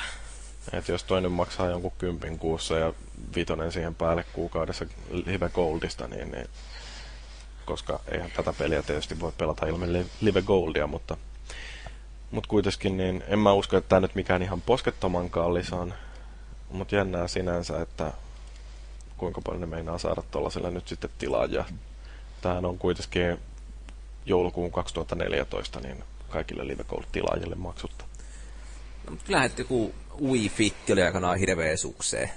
Että niinku tuolla teille on selkeästi yleisöä. Mutta Wii on kuitenkin, sille on oma yleisönsä ja Xboneilla on oma yleisönsä ja mä luulen, että ne kaksi ei täsmää. Ne ei matchaa toisiinsa. No mut en mä nyt usko rehellisesti joku amerikkalainen 50 mamma olisi hirveästi ostanut Wiitä itsellensä pelikäyttöön. No ei, mutta se on semmoinen perhekone, että naisetkin osaa käyttää sitä. Näin niin, niin, niin ja siis se, Win arvolupaus kuitenkin alun perin oli se tenniksen pelaaminen, ja sitten kun se on tennistä varten hankittu, niin sitten siihen pistää ehkä sen jonkun 150 tai paljonko se nyt se Wii Fitti maksoi, että saa tasapainolaudan. Ei 70, kun se oli. Että... Oliko se niin halpa? Ei se muista ollut pahakaan. Mä itse sain sen tiltistä ilmaiseksi aikana. Joo. Ja oot koko rahalla käyttänyt? Kyllä mä sillä aika paljon tein lankkuja aikana. Ihan niin kuin rehellisesti. Jopa tuli reinattua ehkä kuukauden päivät sillä. Mm-hmm. No mutta kuitenkin sillä, että miettii sitä, mikä tämän kokonaisuuden hinta on, että ensin Win ostaa sillä vajalla kolmella sadalla, että pääsee pelaamaan tennistä ja sitten maksaa sen, että pääsee vielä kuntoilemaankin sillä. Niin pahimmillaankin tämä maksaa yhteensä 400, mutta sitten Xbone ensinnäkin 500 itse konsoli, sitten siihen ehkä 70 toi peli, sitten siihen päälle toi kuukausimaksu, ja sitten vielä Live Goldin vuosimaksu, niin siinä alkaa olla jo melkoinen summa pistää rahaa. Et ei sitä nyt ihan sellainen kasuaali 50 mamma välttämättä ensimmäisenä rupeaa ajattelemaan, että tossapa onkin hyvä vaihtoehto tälle yhden vuoden kuukausimaksulle jossain fitnesscenterissä. Niin, mutta kun sitten se Mrs. Smith menee jonnekin paikalliseen giganttiin jouluna kattelee ylipainoiselle pojalleensa pelikonsolia lahjaksi, niin tota, siinä kun se myy ja vähän alkaa kertomaan, että tässä on tämä japanilaiset, japanilainen konsoli, sitten se toinen japanilainen konsoli, ja sitten on Xboxi, ja tällä sä pystyt jumppaamaan. Niin onhan toi nyt semmoinen niin kuin, et just tommosilla peleillähän se tehdään, että se myydään koko perheelle. Niin, mutta siltikin se hinta on niin pirun iso. No on, mutta jos nyt joku pelikonsoli on kuitenkin pakko hommata sille muksulle joululahjaksi, niin sama se nyt sitten. Oma lehmä ojassa kuitenkin. Niin samaan konkurssiin menee kuitenkin. Niin just. Sinänsä, että jos sitä nyt yritetään markkinoida Xbonea niin semmoisena niin sanotusti kodin viidekeskuksena, niin siinä vaiheessa se, jos yritetään mainostaa sitä ei niinkään enää pelikonsolina, niin voi olla, että jos saadaan sellainen mielikuva ihmisille, että ei ole ostamassa sitä pelikonsolia, vaan kuntoilulaitteen tai kuntoiluavustajan ja, ja Blu-ray-soittimen ja mitä muuta, niin mm. ehkä, mutta on se kallis semmoiseksi siltikin. Niin. Ja kun miettii, niin, mitä joku Wiikin maksoi silloin aikana Wii Fittien kanssa, niin olihan sekin nyt hemmetin kallis. Varmaan joku, mitä se olisi, 300 euroa varmaan ollut julkaisussa, ish. Mm. Ja siihen noiste vielä päälle, niin ei se nyt hintaro niin hirvittävä loppujen lopuksi ole. Mm, joo, mutta se on kuitenkin sitten taas Wiillä se ero, että se myytiin palasina. Että eihän se Wii Fit tullut siinä kuitenkaan. Ja sitten oli vielä tämäkin, että sitä mainostettiin Oprahissa ja Oprahilla ei ole enää nykyään showta. No joku, mikä siellä nyt olisikaan uutena. Conan O'Brien esittelee siellä Olis, Olisi kyllä pikkusen sairasta, jos Oprah olisi mainostanut Xboxia. Ja... Mm. Jotenkin ei. Ei. You get a Gears of War and you get a Gears of War. Mutta se, mikä mua kanssa tässä niinku vähän kiinnostaa, että kun Microsoftilla ei ole mitenkään hirveän hyvä track recordi tuossa pelien lokalisoinnissa, että tämmöinen joku fitness-juttu, niin kuinka se toimii, jos yrittää samaan aikaan hikoilla ja tehdä puhtaita liikkeitä ja sitten kuunnella jonkun amerikkalaisen äh, kaljumuskelikasan äh, huutoa, että niin, nyt sitten niinku clench your buttocks make a squat, niin, niin miten se niinku toimii, että tuollaisessa toivoisi ainakin, että se ohjaukset tulisi nimenomaan suomeksi tai omalla kielellä. Silloin kun se sievisen ja nievetele sitä suurinta pudottajaa, niin kai näitä kaduppaamaan sitten. Joo.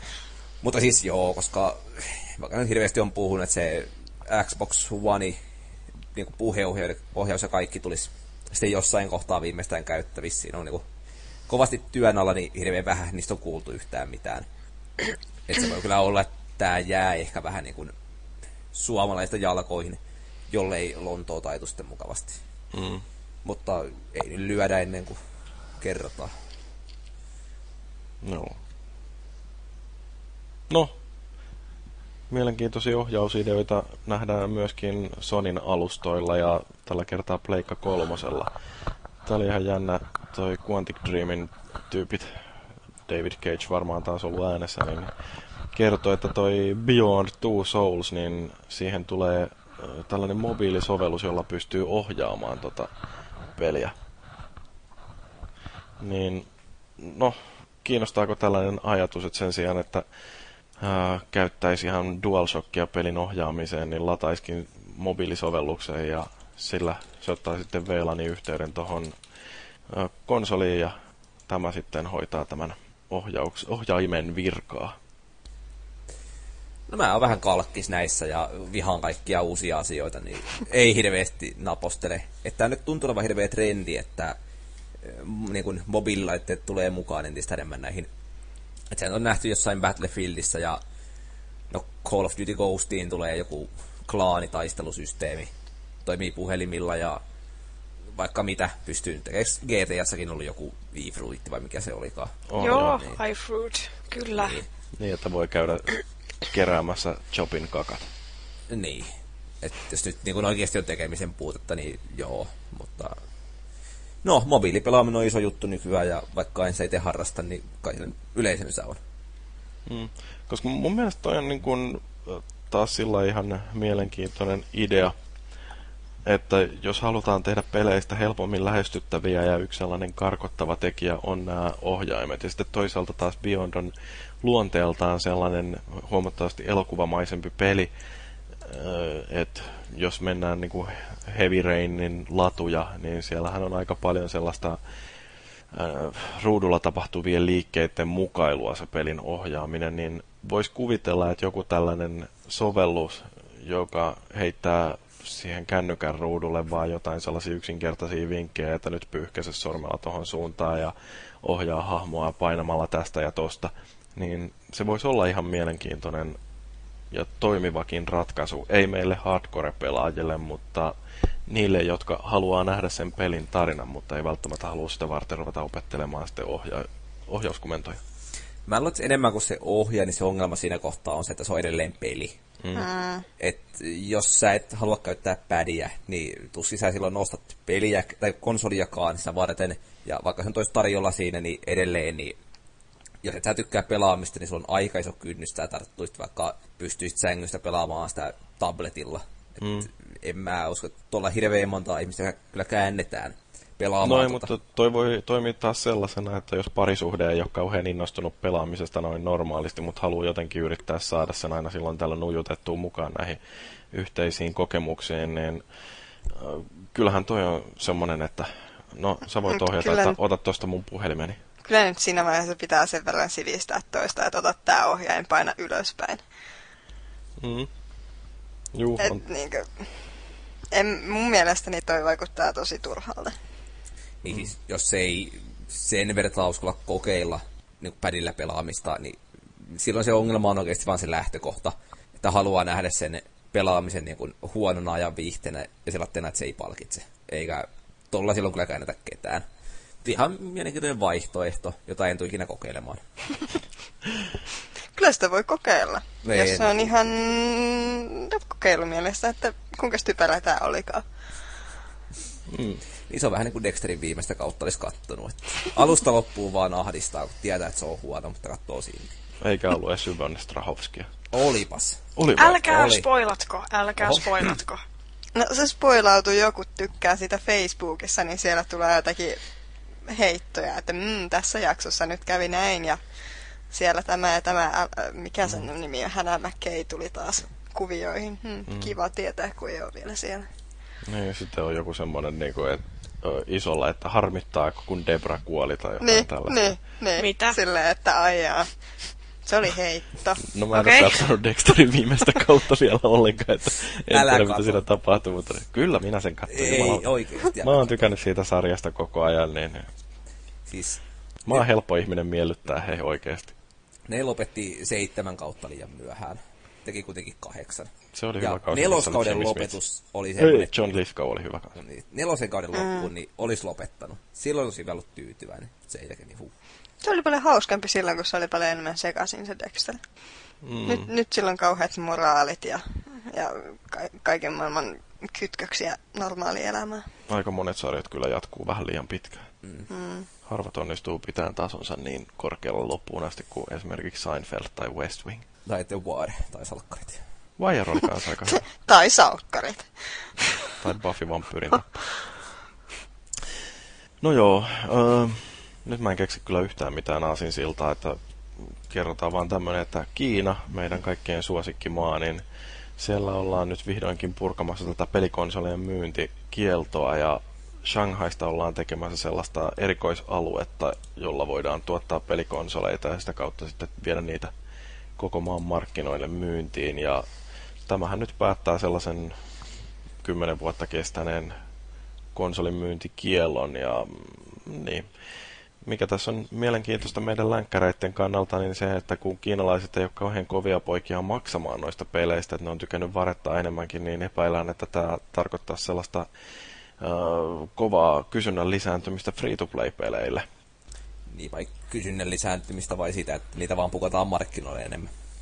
No varmaan kiinalaiset, jos ne haluaa pelata ilmatteeksi, niin se voi olla, että ne sitten kuluttaa näitä free-to-play-pelejä enemmän ja mahdollisesti farmaa siellä sitten jotain kultaa ja myy sitä sitten kalliilla länkkäreille, mutta ehkä ne oppii sitten tämän mikrotransaktioidenkin ihan uuden ja rupeaa rahoittamaan niitä pelejä jopa jollain lailla. Niin, no siis kyllähän toi free-to-play lisääntyminen myös konsoleilla on ihan selkeä suuntaus jo hyvän aikaa, että katsoin vaikka mitä Gamescomissa esiteltiin, niin tota, siellä oli Pleikkari neljälle, mitä se hetkinen, Blacklight Retributionia ja hetkinen, War Thunder ja sun muita. Mm. Kaikki free-to-playtä. Planet Side. Olisiko ollut sekin? Ai että se on hyvä peli. On vai? Joo, mä tykkään. Mä oon ihan paska siinä, mutta mä tykkään siitä. Niin. No, Mutta se on siis- FPS. Mutta kyllä nyt on niin kuin enemmän tulossa ja varmaan niin kuin seuraava sukupolvi on semmoinen, että jos nykyisellä DLC oli ehkä semmoinen, mikä tuli uutena juttuna, niin ensi sukupolvella on toi free to play, joka varmaan muodostuu, jollei nyt isoimmaksi osaksi pelaamista, niin hyvin suureksi. Se on kauheata. Se on vähän... Mä, en, mä maksan mieluummin sen kerran, kun, kun odotan sitä, että tulee sellainen rajatton määrä semmoisia pieniä maksuja koko ajan ja joko kärsit jostakin pienestä ikävyydestä tai sitten maksat. Maksat, maksat, maksat. Mä luulen, että toi on oikeastaan uh, vaan vaihtoehtojen lisääntymistä. Et kyllähän loppujen lopuksi kuitenkin noi pelifirmat, ne pyrkii tekemään taloudellisesti järkeviä ratkaisuja ja niin kauan kun löytyy kysyntää noille pakettipeleille, niin niitä julkaistaan.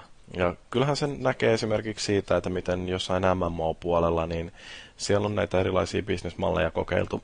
että joku World of Warcraft on varmaan ainoa, joka pärjää, pärjää sillä kuukausimaksulla. Sitten on paljon näitä, jotka yrittää tulla äh, mikromaksuilla toimeen. Ja sitten oli tämä, mikä se peli oli, mikä myytiin niin kuin ihan täyteen hintaan ja jossa ei ollut minkäännäköistä kuukausimaksua. Että Se on se Guild Wars. Niin, Guild niin Wars. Joo. niin, niin et kyllähän siinäkin oli niitä mikromaksuja, mutta periaatteessa että ne ajatteli, että ne pystyy rahoittamaan tai niin kuin, tarjoamaan sen pelin ihan pelkästään sillä yhdellä kertamaksulla. Ja lisäosilla. niin. Et, um, niin kuin toi on ihan vaan sitä, että varmaan kaikkea kokeillaan ja niin kauan kuin joku onnistuu kaivertamaan itsellensä sellaisen sopivan raon jostain välistä, niin kyllähän niitä eri, eri vaihtoehtoja sitten tarjotaan kuluttajillekin. Joo, ja varmaan yksi, mikä tulee kasvaa paljon, niin menee episodipohjainen myynti. Et siitäkin sitten voidaan vaan katsella, että jos jossain kohtaa niin jengi lopettaa ostamisen, niin äkkiä loppuu tekeminenkin sitten. Mutta yksi semmoinen mielenkiintoinen ö, ilmiö kanssa liittyen tähän Kiinan ö, myyntiin, että ö, Microsoft aloittaa yhteistyön tällaisen kiinalaisen mediayhtiön Best TVn kanssa. Ja niiden tavoitteena on luoda tällainen yhdistetty pelikonsoli ja IPTV-boksi, jossa ilmeisesti hyödynnetään aika paljon sitten tota Xboxin sisäistä teknologiaa, että sen sijaan, että ne olisi julmasti panostamassa heti tuohon pelipuoleen, niin mikä niiden ensimmäinen lanseeraus on, niin yhteistyökuvio tosiaan Mediatalon kanssa. Kertooko jotain painotuksista? Kertoo toki, mutta myös se, että toi on semmoinen tapella konerautaa saadaan tota taloihin sisälle. Ja sitä kautta on sitten helppo lähteä rakentaa. Et, niin. Niin. Pelkästään no. nollasta kaupan hyllylle kalliimpi konsoli, niin se on vähän semmoinen huonompi tapa lähteä aloittaa taistelua Kiinan markkinoilla. Mm. Joo, mutta ihan jännä nähdä, että miten Sony ja Nintendo esimerkiksi on varautunut nyt sitten siihen, että kun Kiinassa voi ruveta myymään noita konsoleita, niin onko niillä tuotantokoneistot viritetty niin halva, tai niin kuin huippuunsa, että Pleikka kolmosia ja Wiitä menee sinne sitten aivan hulluna. Mutta isoista myynneistä puheen ollen Grand Theft Auto 5, josta hiukan puhuttiin tuossa ykkösjaksossa, niin, niin meillä on tällaistakin tietoa, että se on myynyt ihan muutaman kappaleen. Joo, yllättyneet käsi pystyy. Mm. Että semmonen, ö, musta oli hauska, kun tämmönen RV Beardin analyytikko Colin Sebastian, niin, niin se oli tehnyt massiivisen ennustuksen, sanonut, että ilmeisesti GTA 5 myy ensimmäisen kuukauden aikana yli miljardilla dollarilla, ja tämä milestone saavutettiin kolmessa päivässä, että kyllä ne analyytikot on tarkkoja kavereita. Mutta siis onhan toi ihan käsittämätön määrä. E- ekana päivänä myytiin 800 miljoonalla dollarilla ja kaksi päivää myöhemmin miljardi meni rikki. Niin, siis se, että miten pienetkin myymät jossain Pirun landella, niin pitää paikkaansa yöllä auki, että jengi saa GTA keskellä yötä. Niin kyllähän niin kuin jengi menee sinne vielä. Niin onhan se nyt niin kuin aikamoista. Ja eihän tätä mm. kuitenkaan ihan hirveästi markkinoitu, jos verrataan johonkin Call of Dutyihin sun muihin. Että sitten Rockstar osaa semmoinen oman kiusaavan promoamisensa aika mestari, mestarillisesti ja tietysti toi nimikin on semmonen, että pidun vielä kun GTA tulee, niin sehän myy sitten kanssa. Mm. Mutta kyllä se ihan laatupeli on taas, että sanokaa mitä sanotte, niin kyllä toi Metacriticin 97 pistettä molemmilla alustoilla, niin se kyllä kertoo ihan laatutuotteesta. Kertoo kyllä, mutta taisin mainita siinä kuukauden julkaisujaksossakin, että mun on hirveän vaikea nähdä, että joku GTA niin saisi yhtään arvostelua, ja se voisi olla täysin objektiivinen sen suhteen. Että Piruviassa saa jotain IGN 10.0 ilman, että online puoli edes auki. Niin tota, varmaan loppuu skaala mm. kesken aika rumasti, kun tulee päivitystä. Niin, no mutta toisaalta kun se on hyvä peli ilman sitä onlinea, niin minkä takia sitten pitäisi himmailla siinä Joo, mutta ei se 10.0 peli ole tekemälläkään. Mutta no, on se hyvä peli. Että tota, huonompi mm. kuin GTA 4 selkeästikin. Metakritikin perusteella. Ja sehän kertoo faktoja. Niin. Mitäs siellä hihitellään? että Metacritic kertoo faktoja. Joo, objektiivinen totuus tulee sieltä. objektiivinen totuus nimenomaan. On samaa mieltä mun kanssa, niin se on objektiivinen totuus. Niin, niin. Objektiivinen totuus on sekin, että ehkä ensi vuoden paras elokuva tulee teattereihin maaliskuussa, eli kaikkien kovasti odottama Need for Speed. Katoitteko tuon hienon traileri? Eh. Mä katsoin vaan puolet, sit mä en enää kyennyt. Se... Mutta tossa on Aaron Paul. No kertoo jotain ehkä siitä trailerista. niin, että se on niinku päässyt irtautumaan Breaking Badin kaltaisesta tusinasarjasta ja tekee nyt tuollaista laatuelokuvaa. Ei voi tulla huono leffa. Joo, se on kyllä, niin kuin, että ensimmäistä kertaa kun tästä elokuvasta kuulin, niin ajattelin, niin kuin, että what the fuck, että eikä se riitä, että Fast and the Furious on jo elokuva ja Need for Speed on siitä peliversio. Et nyt sitten ympyrä on sulkeutumassa ja Need for Speed elokuva tulee myöskin teattereihin. Kyllähän se aika puuppaa oli se traileri, mutta toisaalta siinä oli nopeita autoja ja se voi olla ihan Tulee kyllä tavallaan muuten mieleen, että kuinka epätavallinen tuo Aaron Paul on ollut, että pääsee tekemään jotain muuta roolia kuin Breaking Badia. Et siis, varmaan silläkin olisi niinku kysyntää aika monessa muussakin leffassa. Ja tommonen, joka lähtökohtaisesti on aivan silkkaa roskaa, niin no, niin, ja siis eikö Breaking Bad ole kuitenkin pyörinyt jo sen aikaa, että luulisi, että se ei ole edes tehnyt tätä sopimusta ennen kuin sarjaa ruvettiin tekemään ja se olisi siinä antanut näyttöjä. Että onko sen agentti sitten vaan ajatellut, että tämän jälkeen täytyy tehdä jotain? Varmaan vähän sama kuin oli se Brad Pittin saaminen kunniattomiin paskiaisiin, että mies oli että en ikinä tuu tähän näin. Ja sitten mentiin vähän saunomaan Tarantino mökille ja aamulla olikin nimipaperissa. Mutta se, oli hyvä siinä. Se sopi siihen. Mm-hmm. Killing Nazis.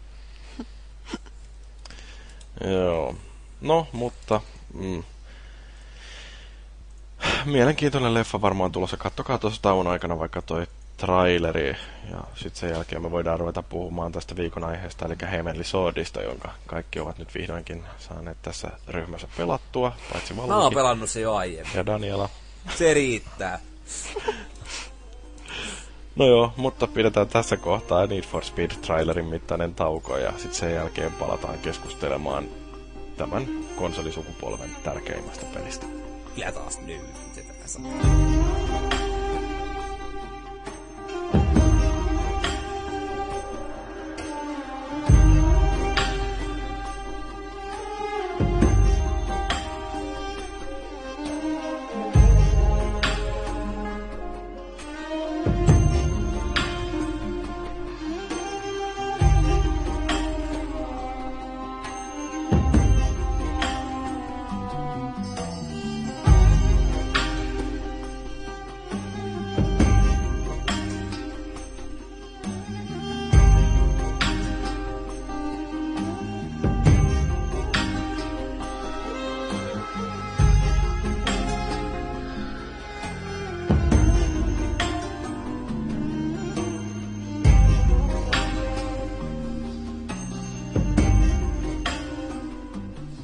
Tämän konsolisukupolven todennäköisesti tärkein peli on Heavenly Sword, joka mullisti tarinan kerronnan ja joka on visuaalisesti ja myöskin kaikilta muilta ilmasullisilta ansioiltaan ehdottomasti niin kuin kaikkien aikojen pelien kermaa.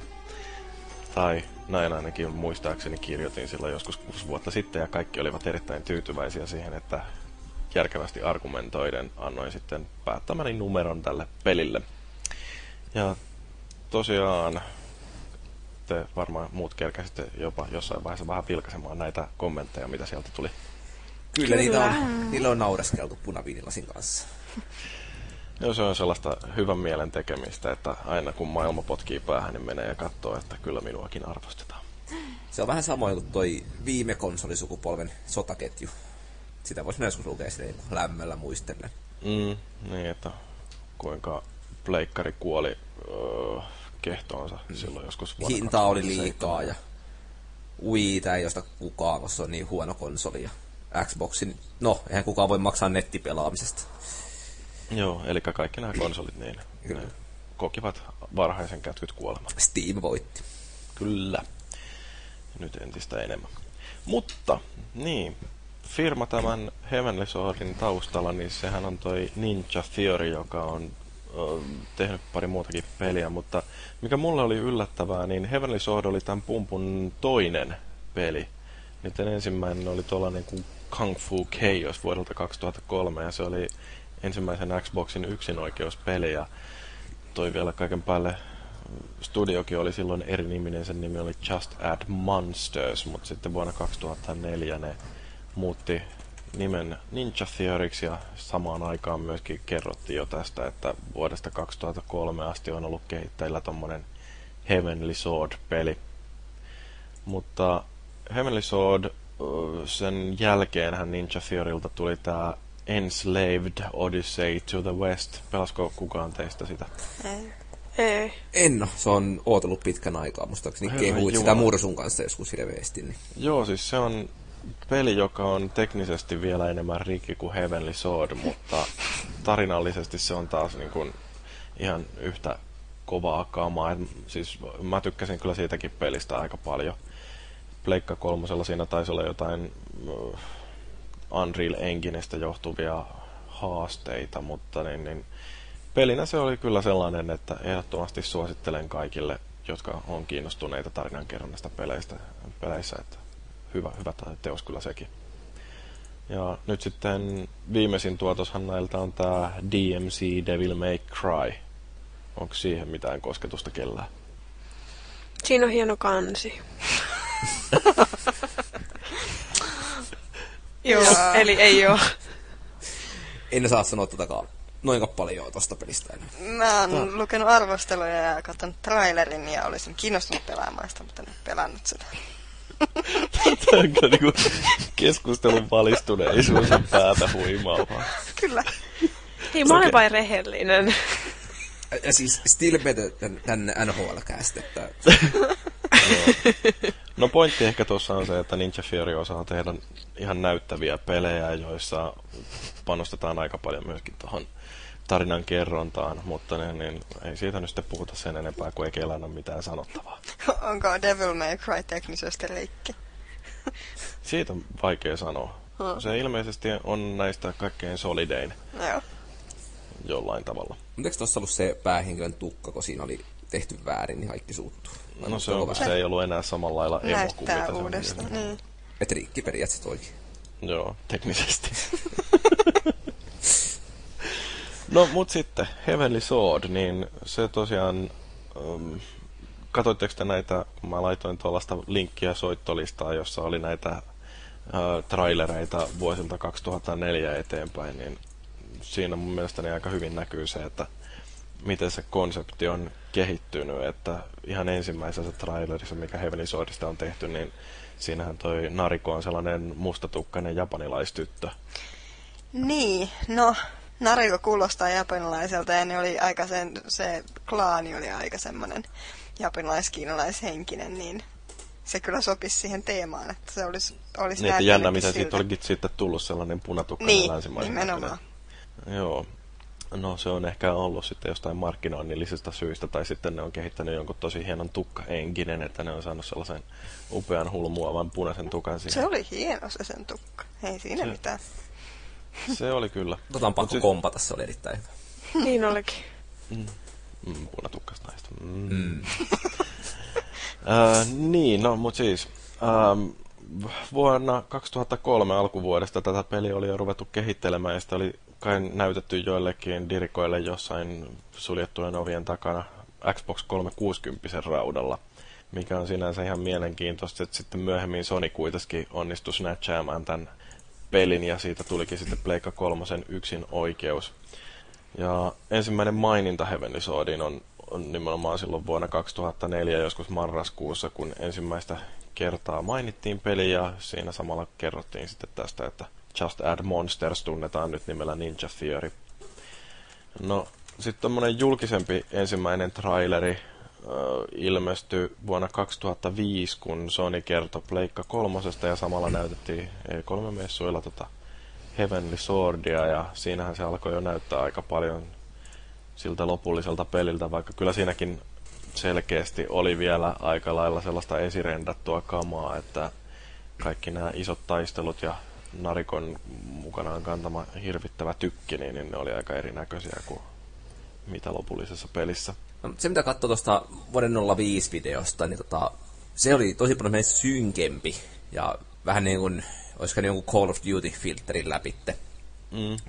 mennyt se, että siitähän sitten vasta muuttukin. Että se niin kuin, vaikka päähenkilö onkin jo punatukkainen ja silleen, niin selkeästi huomatta hyvin vaiheessa ollut vielä. Niin, ja kyllä tuosta oli pudonnut myös pois sellaiset, että niissä ihan ekoissa trailereissa, jotka oli enemmän sellaista niin kuin konseptisuunnittelua, niin niissähän esimerkiksi nämä miekkataistelut on enemmän sellaista hiipivä tiikeri piilotettu lohikärmetyyliä, että hypitään jonnekin 20 metrin korkeuteen ja ollaan siellä ilmassa ja mätkitään toisiaan niin kuin minuutti tolkulla putoamatta alas. Että näähän on sitten myöhemmin poistunut siitä lopullisesta versiosta. Joo, toi vielä näyttää ehkä enemmän semmoista niin kuin väkivallalla mässäilemämmältä kuin mitä sitten lopullinen versio oli. Et tuli aika nopeet semmoiset Prince of Persia vibat tuosta mieleen jostain syystä. Mm. Joo, ja sitten lopullinen trailerihan tuli silloin 2006. Siinä se oikeastaan näkyykin jo se pelin lopullinen muoto, että siinä on tämä pääpahiskuningas Bouhan ja sitten sankari Narikonen, niin niitä esitetään aika paljonkin. Ihan, no siinä pystyy jo päättelemään aika lailla, että minkälainen peli sieltä on tulossa. Ja sitten kun toi itse konsoli julkaistiin silloin 2006 lopulla Amerikassa ja 2007 alussa Suomessa, niin silloinhan oli myöskin toi Heavenly Swordin demo aika lailla jo ladattavissa, että sitäkin pääsi kokeilemaan ja kyllä vaikutti olevan aika positiivisia kokemuksia ihmisillä sen demon perusteella, vaikka siitäkin jo valitettiin, että framerate putoilee, mutta taistelumekaniikasta jotkut tykkäsi ja jotkut ei. Mutta tärkeintähän tuossa pelissä on kuitenkin se tarina.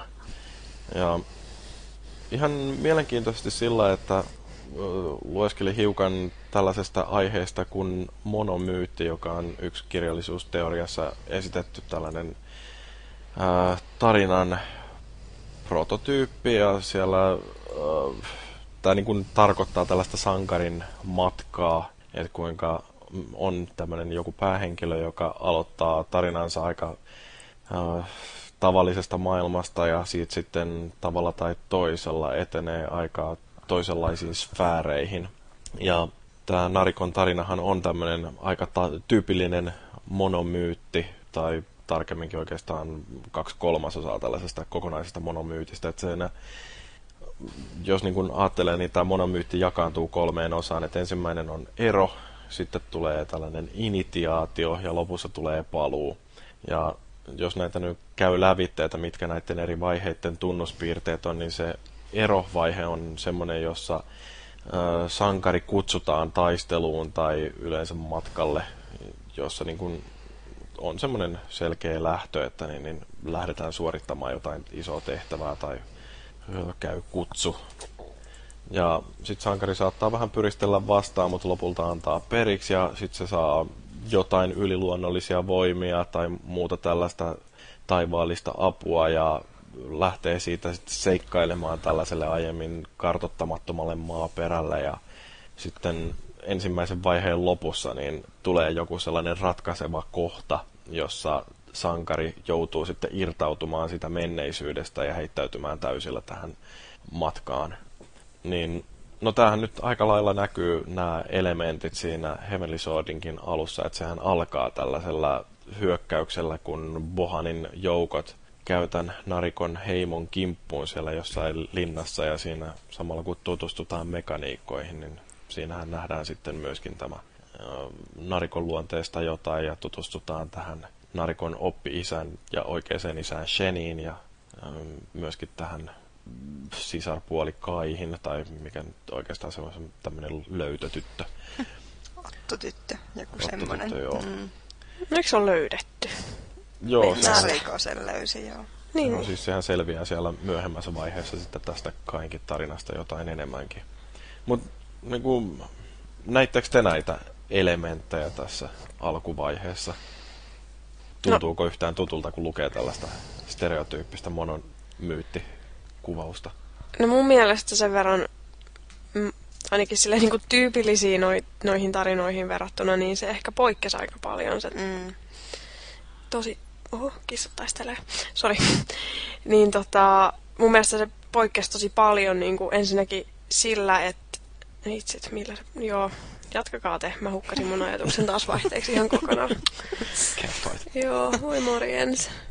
Mutta siis sinänsä, että kun nehän on se, sen narikon, mikä, mikä tämä nyt on, ei suku, vaan, vaan mikä on tribe? Klaani. Klaani, just. Niin, niin ne on niinku taistelijoita olenansa jo niinku alkujaonkin. Niin mm. sinänsä se, että tämmöisessä perinteisessä monomyytissä se, siinä on semmoinen ähm, tietynlainen he, sisäinen, sen hahmon sisäinen taistelu, että en mä nyt oikeastaan haluaisi lähteä, mutta mulla on ihan pakko. Niin tuolla oli mm. ehkä semmoinen, että totta kai mä nyt lähden, kun mä nyt oon tämän mikä päällikön tytär ja, ja jotenkin, jotenkin se tunsi sen alusta asti semmoiseksi sen tehtäväksi. Niin, mutta toisaalta siinä on myöskin tämä, että kun Shen on kantanut sitä miekkaa, niin mm. sehän aika vai- varhaisessa vaiheessa luovutetaan tämä miekka sitten narikolle mm. ja narikko joutuu siinä sitten hetken aikaa miettimään sitä, että voin kohtaa tämän vastuulleni. Mm. Mutta kuitenkin sitten, että se miekan ojentaminen on ikään kuin tämä kutsun käyminen. Niin. Ja mm. lopulta Nariko joutuu sitten siinä justiin antaa periksi, että okei, että mä otan tämän, että muu heimo pakenee yhteen suuntaan ja Nariko lähtee toiseen. Mm. Ja tehtävänä on suojella sitten tätä miekkaa. Mm.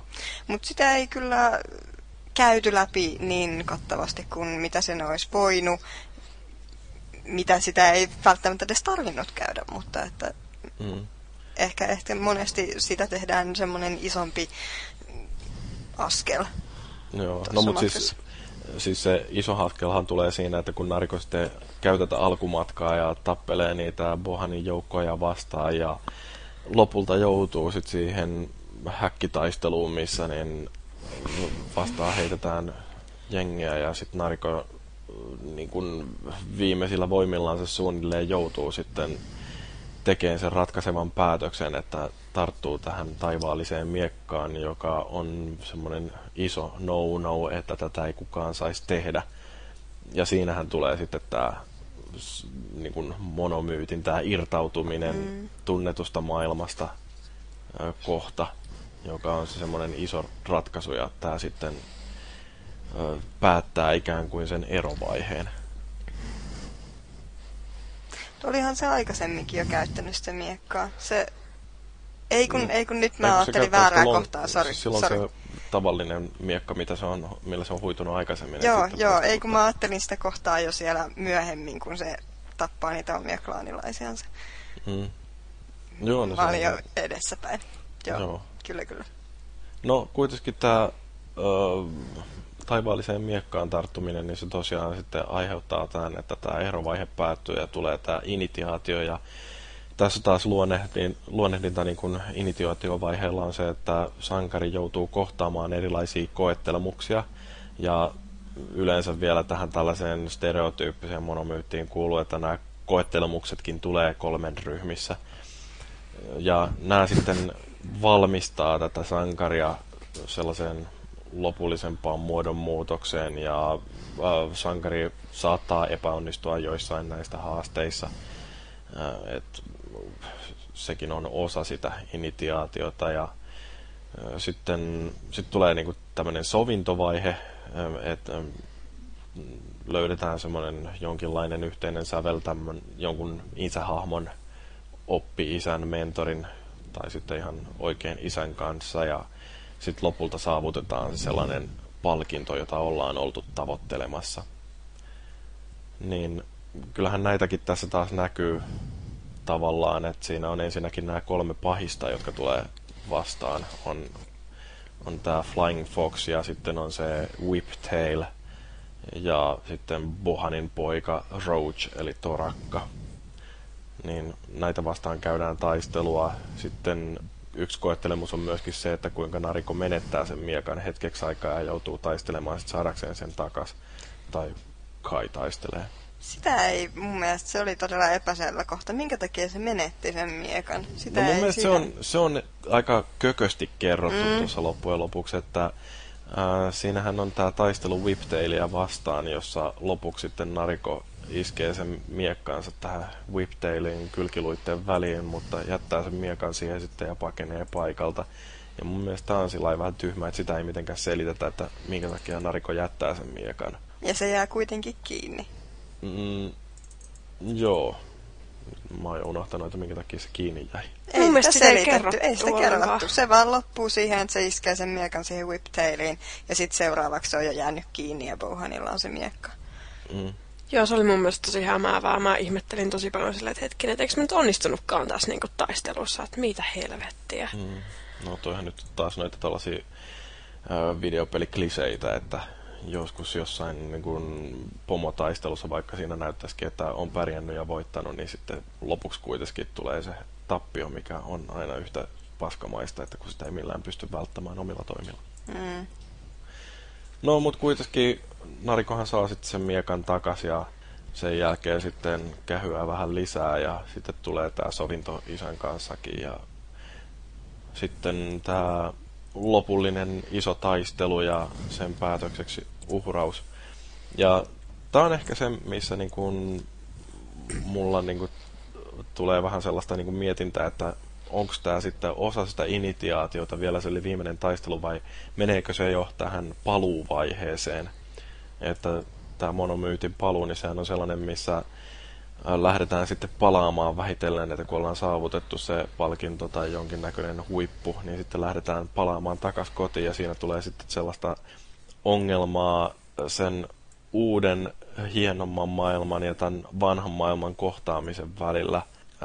Ja vähitellen kuitenkin saavutetaan sitten se semmoinen tietynlainen valmius hyväksyä se, että on olemassa nämä kaksi toisistaan poikkeavaa maailmaa ja kuitenkin niiden, niissä molemmissa on mahdollista tulla toimeen.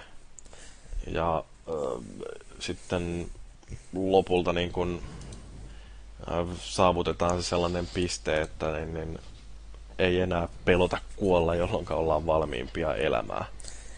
Vaikka semmoista paluuta tuossa ei ehkä ole, mitä niin kun, yleensä haetaan takaa, niin kyllä mä niin kun näin sen, kun se pelihän alkaa sillä massataistelukohtauksella, mm. ja periaatteessa kuitenkin päättyy siihen.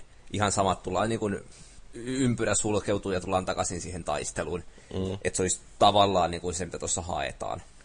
Semmoinen fiilis mulle tuli ensimmäisenä, vaikka nyt semmoista niin kuin, varsinaista kotiin paluuta ei tietysti olekaan. Mm-hmm. Mutta jos ei se pelkästään, että se kävelee takaisin sinne, sinne kävelee, kaatuu, miten vaan takaisin sinne, sinne tota, isänsä luo ja kertoo viisauksia siitä, että miekka on vaan miekka ja nariko on vaan nariko ja kuolee. Niin onhan siinä semmoinen No mutta eikö siinä, eikö siinä ole kans, kun se periaatteessa palaa sen niin kuin klaanin luo, kun se on nyt koko ajan ollut niin kuin erossa niistä, kun se on mm. ollut vähän niin kuin oho, yksinäisellä reitillänsä. Mm. Mm.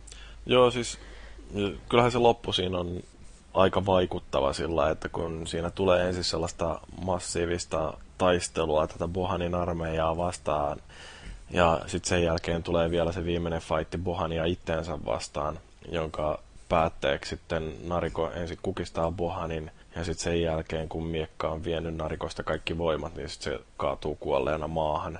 Niin siinähän on justiin tällainen, että Nariko hyväksyy sen oman kohtalonsa, että tietää, että se miekka imee elinvoiman, mutta kuitenkin, että kun toisessa vaakakupissa on se, että pystyy pelastamaan sen oman klaanin ja on jokin sellainen suurempi asia, jonka puolesta kuolla, niin silloin se ää, oma uhraus ei enää ole niin paha. Ja tämähän on yksi semmoinen näiden sankarin matkojen ää, tavallaan klisee, mutta kuitenkin semmoinen ylevä päätös, että kuollaan jonkin suuremman asian puolesta. Klisee joo, mutta tavallaan se, että kun tämä on tämmöinen, se, nämä on olevinansa vähän tämmöisiä japanilaisia, kiinalaisia tämmöisiä, ja siihen se sopii, niiden kulttuuriin se sopii hir- hirveän hyvin. Mm. Et no sinänsä se on ihan itsensä uhraamisia on nähty ihan länsimaisessakin. On, on totta kai, mutta että se on jotenkin hirveän japanilaista semmoinen, että uhrautuu perheensä eteen tai näin poispäin. Mm. No mutta ei sitä nyt varmaan kukaan voi kiistää, etteikö se loppu olisi aika vaikuttava ja aika harvinainen peleissä. Joo, kyllä siis mä pelasin tän itse suomiduppauksilla, ja se yritti parhaansa mukaan lannistaa sitä fiilistä.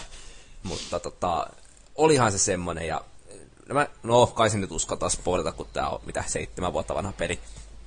Eli se, kun tää Nariko kuolee siinä lopussa, niin kyllä se on tavallaan se, että aina kun päähenkilö kuolee, niin tulee semmoinen niin kuin, tavallaan aika tyytyväinen fiilis, että se oli niin kuin siinä. Mm-hmm. Ja aika usein liitetään siihen, että kaikki kehuu tarinaa aikuismaiseksi sen jälkeen, mutta se nyt ei mua sillä tavalla niin kuin kiinnostanut, vaan se, että et, et, se oli vaan niin kuin tyylikkäästi toteutettu kompaktipaketti ja siisti lopetus sille pelille. Mm. Niin, paitsi että sitten se, se paha korppi lensi pois. Se jäi auki siinä.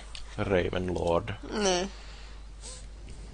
Et sinänsä niin. tavallaan kaikki muu oli hirveän paketissa ja näin poispäin, mutta sit siitä ei oikeastaan kerrottu mitään. Se siinä lopussa vasta selvisi, että aha, se olikin se oikea pahis tässä.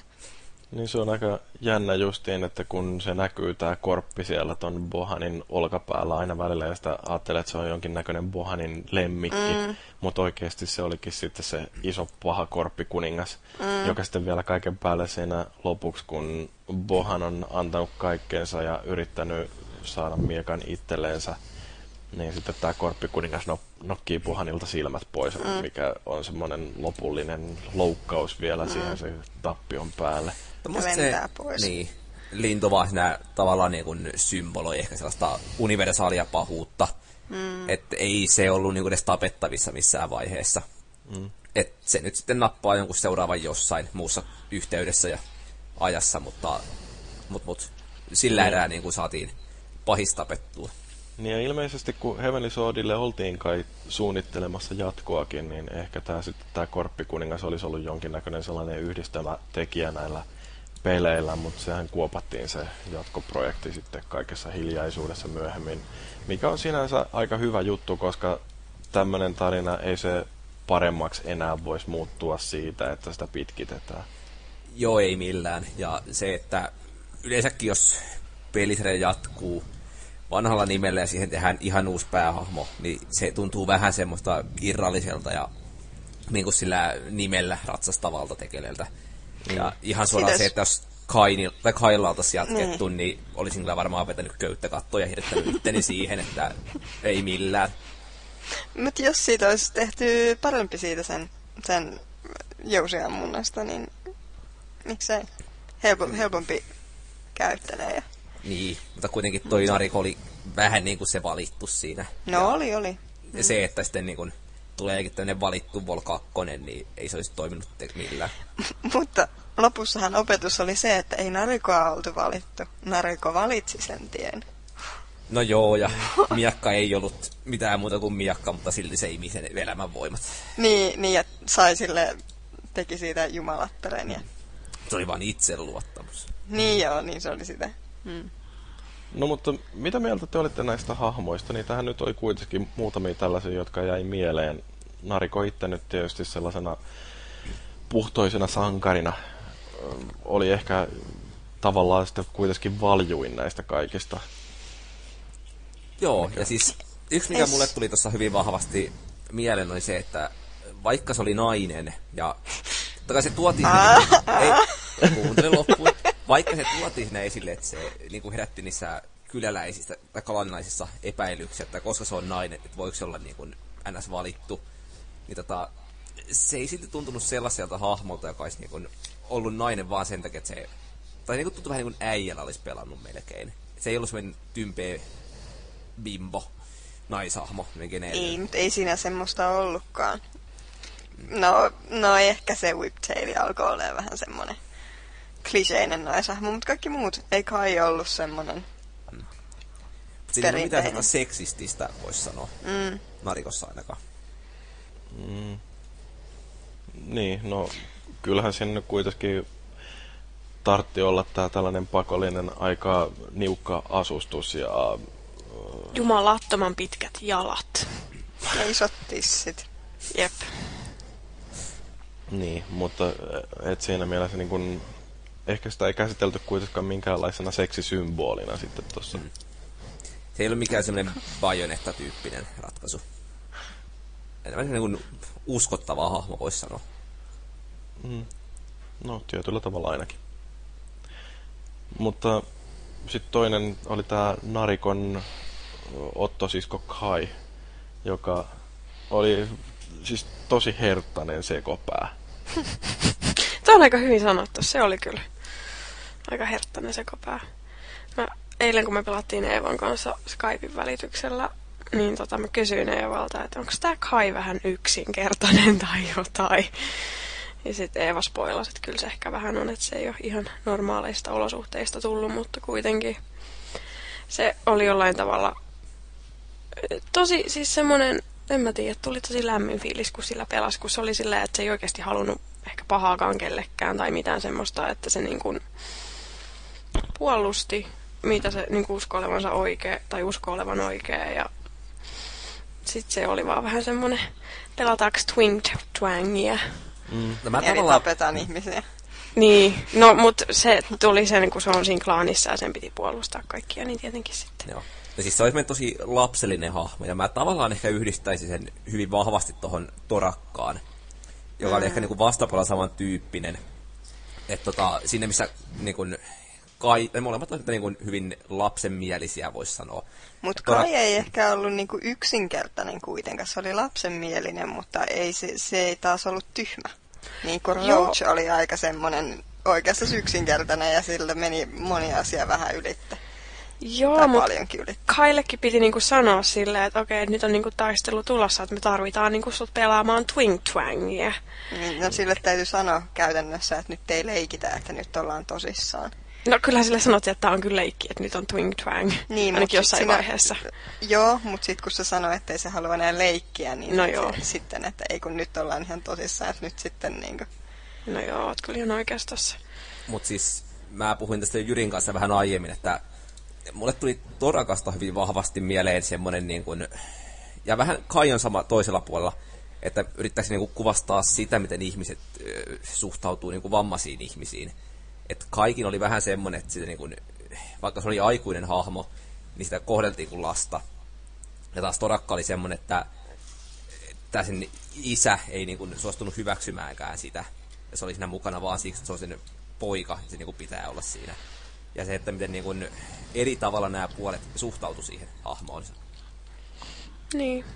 Niin no siis justiin sillä, että vaikka Kai oli vähän tommonen rikkinäinen yksilö, niin silti sekä Nariko että tämä Narikon isä Shenen, niin oli ottanut sen omakseen. Ja se ehkä kertoo sitten tavallaan siitä, että miten näiden Bohanin joukkojen ja Shenin joukkojen suhtautuminen erosi sitten kuitenkin pohjimmiltaan toisistaan, että miten Shen oli valmiimpi hyväksymään sen sellaisen vajavaisuuden ja erilaisuuden. Mm.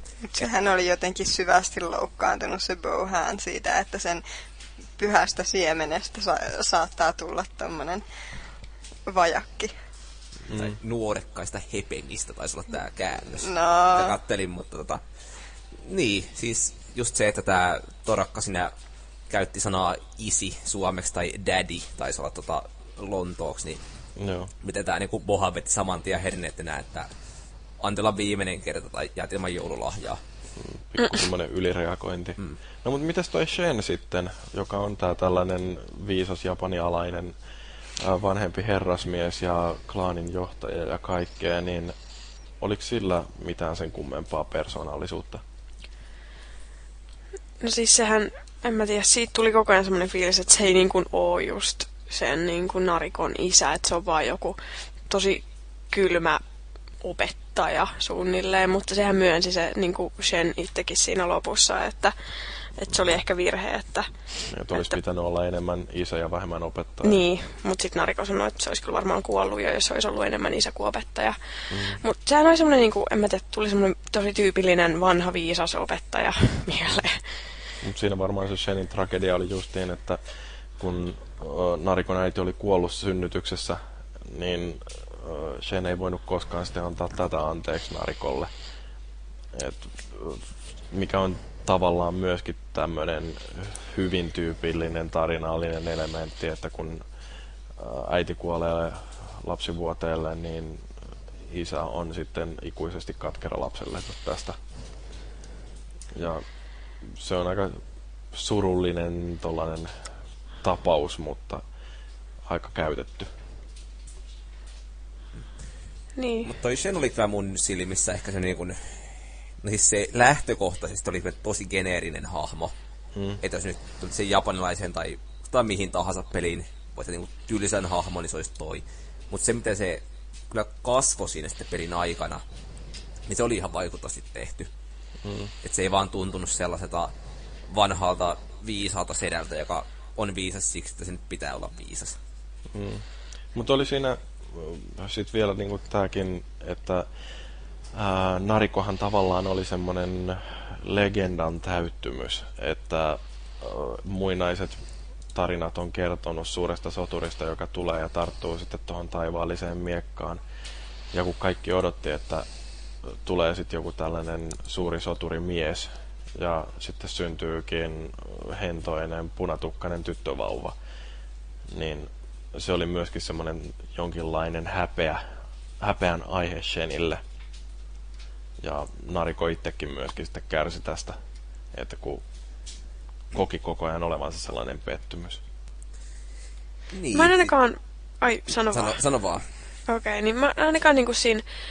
Ehkä mä sit missasin jotain, mutta siinä niinku pelin alkuvaiheessa olisi niinku tajunnut, että se Nariko olisi joku legenda tai mahdollisesti joku semmonen niinku mistä on profetoitu aikaisemmin tai muuta. Et mä olin vähän silleen, että, että se on nyt vaan hyvin vi- vihattu henkilö siinä sen klaanissa ja paskat säkä sua kaikki vihaa. Et No niin, ei voi mitään. Mm. Mutta tota, ei se ainakaan niinku mitenkään hirveän helposti, jos se, jos se oikeasti niinku alussakin jossain vaiheessa sanottiin, että se on joku tota sellainen... No sehän paljastuu enemmän siitä anime-sarjasta, mikä on sitten tehty tähän episodin ympärille. No niin, ei mikään ihme, että mä en tajunnutkaan tollasta. Mm. Niin, mutta että lopussahan se sitten niinku tuli vähän sel... Tai siis niinku ehkä rivien välistä.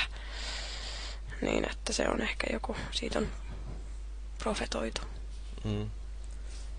Mutta just siinä Shenissä, niin jotenkin ne sen olosuhteet oli niin sanotut monimutkaiset, että samaan aikaan niin kuitenkin halusi suojella tätä narikoa, mutta samaan aikaan piti olla semmoinen niin kouluttaja sille, että se on niin kuin liian läheinen olla. Ja sitten, mitä nyt jostakin luin, niin että se, vaan kun se oli niin kuin nainen, niin tota, se klaani piti se semmoitteena niin kuin häpäsynä sille profetialle ja ennusteena sille, että nyt menee kyllä hommat reisille.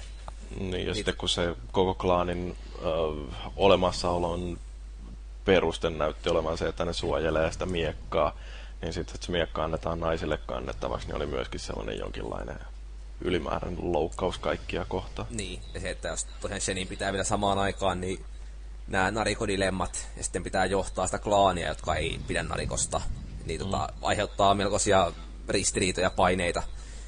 Et se oli muista aika hyvin tehty silleen sen ne taustat sille, että selitti sitä hahmoa aika hyvin, tai sen luonnetta. No mut mun mielestä eikö se jossain vaiheessa sanonut niinku kans, tai käynyt ilmi, että se olisi halunnut tappaa narikon se Shen? No siis Narikohan näki näitä toistuvia painajaisia siitä, että miten isä on äh, pään päällä sillä niinku heiluttamassa jotain isoa miekkaa. Mutta sitten jos se lopputaistelu lopussa tai välissä, niin joku, tota, oliko se Whiptail vai Silver Fox vai ei, kun, en mä tiedä kuka se oli, niin oli vähän silleen, että niin, että sä tiennyt, että sun iskä halusi tappaa sut. Ja sitten Nariko on silleen, what? Ja sitten se, on silleen, sit se Shen näyttää vähän olevan paniikissa siinä kohtaa. Ja sitten se lopputaistelutyyppi oli sillä, että ai jaa, et sä tiennytkään tästä. No hei, sun isä ikinä sua halunnut. Mm. Mut niin, että sekin vähän, mm, tai siis niin, ehkä se sitten jollain tavalla se Shen sitten niinku kasvoi sen niinku omankin tarinansa aikana sillä siitä, joka vihaa sen tytärtä hyvin paljon ja haluaa tappaa sen niin semmoitteeksi, joka ihan oikeasti sit pystyykin hyväksyyn se. Mm. Se on aika hieno juttu. No mutta tavallaan taas ehkä se, että se mistä aiemmin mainittiin, tämä äitidilemma siinä aiheuttanut, mm. ja sitten se, että Nariko ehkä niinku kokenut sen silleen, että se isä inhoaa sitä, tietää tämän olosuhteen ja sen, että se käyttäytyy silleen kylmästi sitä kohtaan opettajana. Et siinä saattaa olla myös siitä, että vaikka se ei olisi varsinaisesti halunnutkaan tappaa sitä oikeasti, niin se niin kuin ajatteli sen sillä tavalla. Niin, mutta mun pointti oli siinä, että kun se kun loppuvastuskin tiesi siitä ja kertoi siitä sille narikolle, jonka jälkeen nariko tajusi silleen, että ai hitto, että ei ne ehkä ne muunet ollutkaan niin kuunia. Mm. Onko mä nyt nähnyt unta vai eikö kukaan muu huomannut näitä juttuja tuossa pelissä? Ihan oikeasti. Ehkä sä oot vaan niin paljon viksumpi tai jotenkin intuitiivisempi, että... No mä kiinnitän aina tosi paljon niin kuin, huomiota itse tarinaan ja henkilöihin. Ne kiehtoo mua tosi paljon aina, mutta on nyt vähän ihmeellistä, jos kukaan teistä ei huomannut tätä ihan oikeasti. Kiinnitikö Eeva huomiota tuollaiseen? Mm, siis siihen, että se ei siihen, että se tajus siinä Whiptailin sanojen jälkeen, että se, se oli Whiptail. Oli niin. se Whiptail? Joo, oli, oli. joo, joo. Ollutkaan nähnyt, mulla mutta... oli Flying Fox, no se on ehkä pelottaja Flying... enemmän sitten kaita. Niin, ei kun Whiptailissa oli, koska se, sehän oli, se, se isä oli siinä. Niin, niin, joo. Siinä taistelussa. No niin, eli Eevakin on huomannut tämän. Niin ei kun en ole. no just. No mutta siis mun mielestä, siis, mun mielestä se oli vaan niinku aika jännää sillä, että se Whiptailkin tiesi sen, että että se isä olisi Lähinnä mä, tai siis siinähän se, se näki sitä unta silloin siinä alussa, että Joo. se isä iskee sen miekan siihen.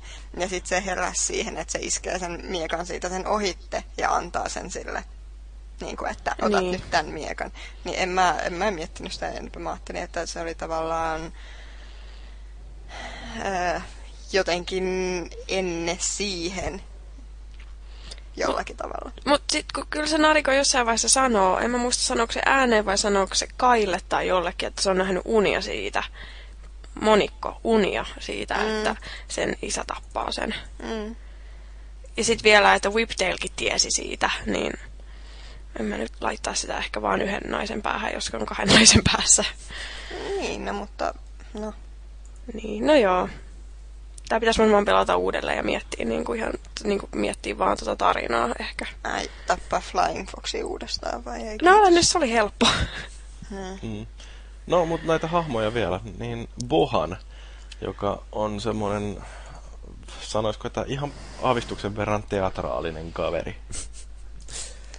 Oliko se tota, sen dialogi englanniksi yhtä karmaseva hirveetä kuin oli se oli tosi hyvää. Minusta se oli aivan loistava hahmo. Joo, se, silloin, sen, siinä siis, sen ilmeet oli aivan erinomaisia ja sen ääni oli aivan erinomainen. Ja siis mun mielestä se oli tosi hieno hahmo. No sehän on ihan Serkis. Niin, no siis klonkku. Suomeksi lokalisoituna, niin sitä hahmoa ei vaan voinut ottaa uskottavasti. No mm. mitään ei voi ottaa melkein uskottavasti, jos on suomeksi lokalisoitu. Älä nykkään oli muuten tehty ihan niin kuin siedettävästi. Ei nyt hyvin, mutta silleen, että se ei niin kuin oikeasti harmittanut. Mutta toi Bouhan oli vaan, että se puhui just niin kuin teatraalisesti ja kirjakieltä. No, jotenkin... Musta hauska, hauska kun tota, on tämmöinen äh, web-sivusto kuin TV Tropes, jossa on näitä tällaisia erilaisia TV-sarjoja ja nykyään myöskin videopelien tarinankerronnallisia kliseitä listattu niin toi Bowhan on kyllä sieltä löytyvä sellainen Big Ham, että semmoinen, jota kuvaillaan, että yleensä se on se kaveri, jolla on IMDBssä enemmän listattu kaikenlaisia rooleja kuin kaikilla muilla esiintyjillä yhteensä. Niin Andy Serkis nyt on justiin sellainen heppu, joka on varmaan tehnyt enemmän elokuvia kuin kaikki muut yhteensä, paitsi tietysti toi Anna Torvi, joka sitten Minfringessä esiintyi. Mutta niin, niin kyllähän tämä Bohan vetää just sellaisen Big Ham-roolin siinä, että joka ainoa rooli, että kun repliikki, mikä siltä tulee, niin tulee sellaisella jumalattomalla painotuksella. Ja se, se on vaan kohtuullisen äh, hilpeä se sen tyyli esittää asiat. Mutta joo, siis uskomattoman äh, semmoinen megadramaattinen esiintyminen ja kyllä se oikeasti ihan sillä sopii tällaiseen tarinaan, koska kuitenkin pyritään siihen sellaiseen äh, enemmän sadun omaisuuteen, ettei mitään ultrarealismia. Ja se, että se oli kuitenkin tehty semmoiseksi aika voimakkaasti narsistiseksi hahmoksi, että minä ja minun pyhyyteni, niin siihen sopi hyvin se, että min, minun täytyy saada ehdottomasti tämä Heavenly Sword, koska, koska minä. Mm. Kaikki kuuluu minulle. Siis se, että se koko sen kolmikko, joka siinä oli alaisina, ne oli kaikki semmoista aika hämäriä hahmoja, voisi hmm. sanoa. Niin ei se Bohan silleen niinku haitannut. Se, jos ne muut olisi ollut normaaleita otuksia, niin sitten olisi ehkä voinut niin kuin, vähän jo hämmästellä enemmän tätä tilannetta. Mm. No sitten Bohanin poika oli tämä Roach, joka on sitten tämmöinen hyvin surullinen hahmo siinä mielessä, että äh, Kaifari, joka on syntynyt äh, vähän epämuodostuneeksi ja on isompi kuin koko Bohanin armeija muuten yhteensä, äh, ja jota isä häpeää ihan hirveästi, on jatkuvasti ilkeä ja joka sitten kuitenkin pohjimmiltaan vaan haluaa yrittää tehdä isänsä ylpeäksi. Joo, siis mä olin pitkään, kun pelasin tätä peliä, niin vähän niin kuin inhosin tätä ruoa, tai niin kuin torakkaa. Että se oli semmoinen liian niin kuin hölmöksi tehty hahmo. Mutta toistuvasti kun miettii sitä pidemmälle se toimi, ja sitten se loppukohtaus, missä se Korppi on tosiaan vetänyt jo silmät puhki tätä Bouhanilta ja sitten silti käy hakemassa sen sieltä. Mm. Ja saa niin kuin, ö, tätä istoa ja sitten niin kuin, se myöntää sen poikansa ja näin. Niin se oli semmoinen aika hyvä kohtaus. Mm. Ja vaan koskettava, että se, että se Bouhankaan ei sitten niin kuin lopulta enää tappiohetkellä ollut niin täydellisesti paha.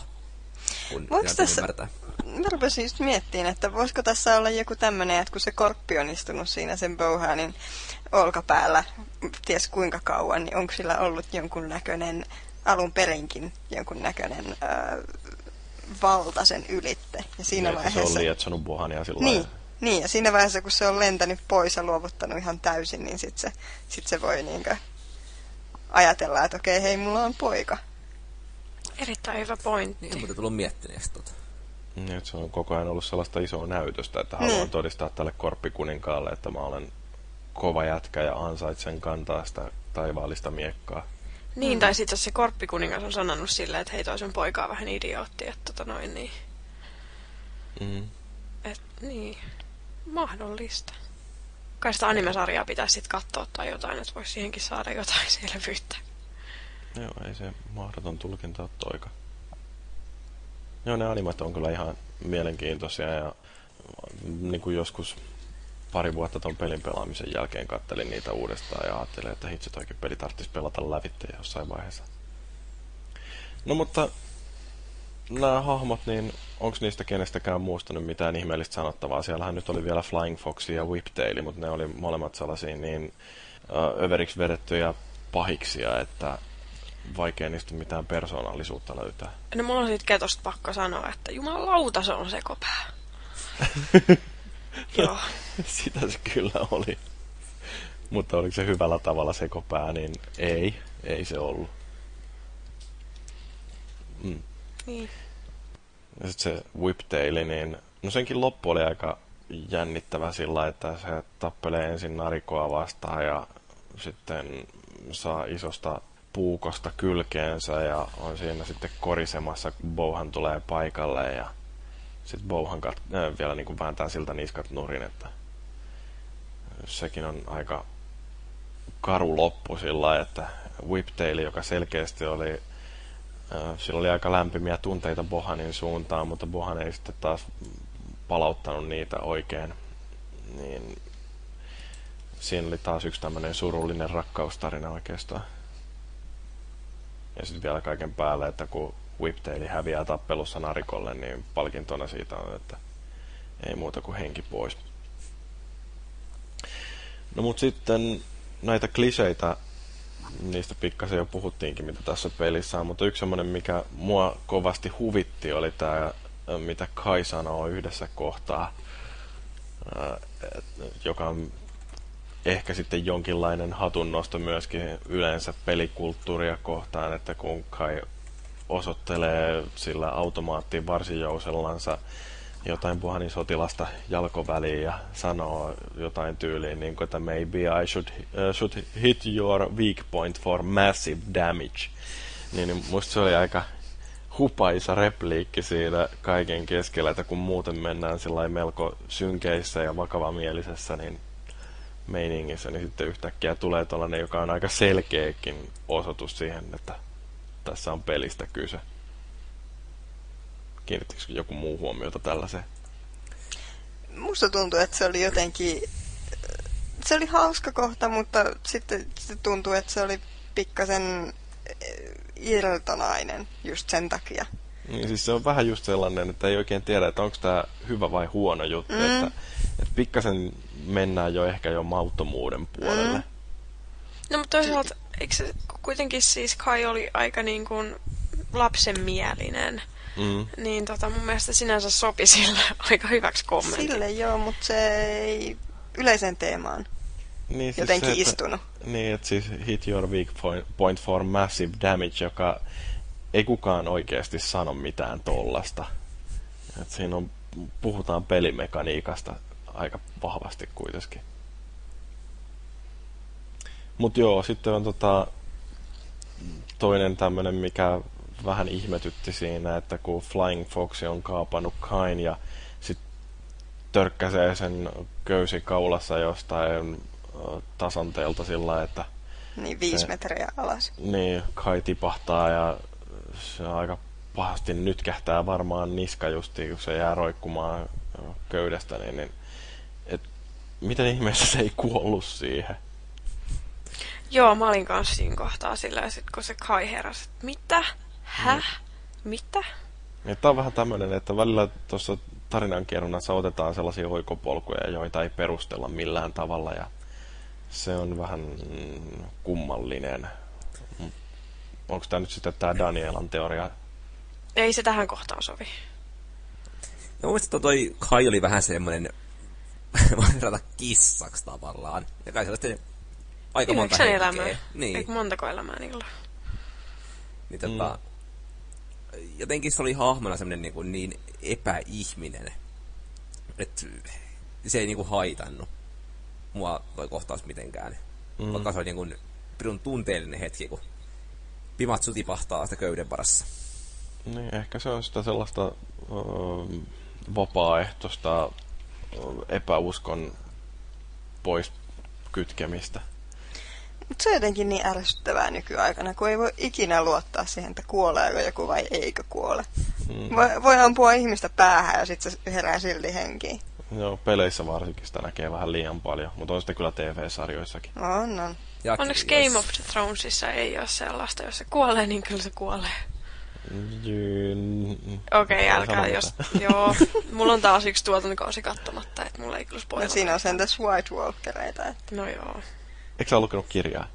En mä vielä, se on kyllä mun lainassa täällä jossain. Saanko mä tulla katsomaan, kun sä katsot ton yhden loppupään jakson siitä? Joo. Joo. Pitääkö mun ostaa sulle popcornit sitä tilannetta varten? Ei mä tuun vaan katselemaan sun reaktiota yhdessä. Okay. Kamera esille sitten. Joo. Tai niin, pistä vaikka joku webbikamera kuvaamaan, että näin Daniela katsoo Game of Thronesia. Joo, just niin. Hei, mulla oli tota kysymys, tai siis nyt kun sä kysyitkin, että liittyisiköhän mun teoria tohon, niin siinä kohtaa, kun äh, Bouhanilla on Sheen, oliko se siinä kohtaa, niin eikö Bouhan vähän niin kuin tappanut sen? Ja sitten lopussakin Kaihan kuoli, mutta sitten mun mielestä niin kuin, esimerkiksi Sheen, niin sehän kuitenkin nousee sitten siinä puolessa välissä. heti sen jälkeen, kun Nariko oli käynyt siinä. Ja sitten lopussahan Nariko myöskin herättää Kain ihan selvästi henkiin, niin ettekö te huomannut tämmöistä, että... että Ei se kuollut se Kai siinä lopussa. Ei, ei se ollut kuollut. Ai ei vai.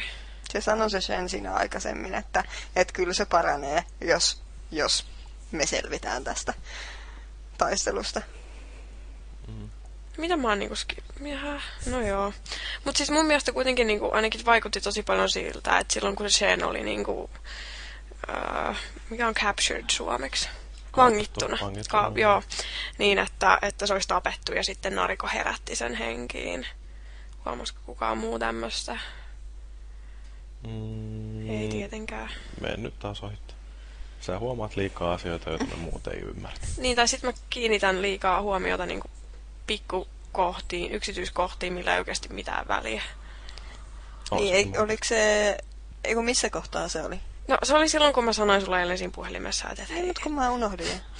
Öö, no missä kohtaa silloin, kun tota, se Nariko lähtee sinne Pouhanin perään, kun se on vienyt Sheenin ja sitten tota, se Pouhan pitää sitä Sheenia jollain tavalla ilmassa ja sitten siinä on se pieni joku ihme valli edessä sellainen, niin kuin, tai jyrkänne, tai siis mikä se on, metrin kokoinen hiekkasärkkä, millä ne on, ja sitten se on se nariko siinä alhaalla. Onko mä taas nähnyt jotain unta?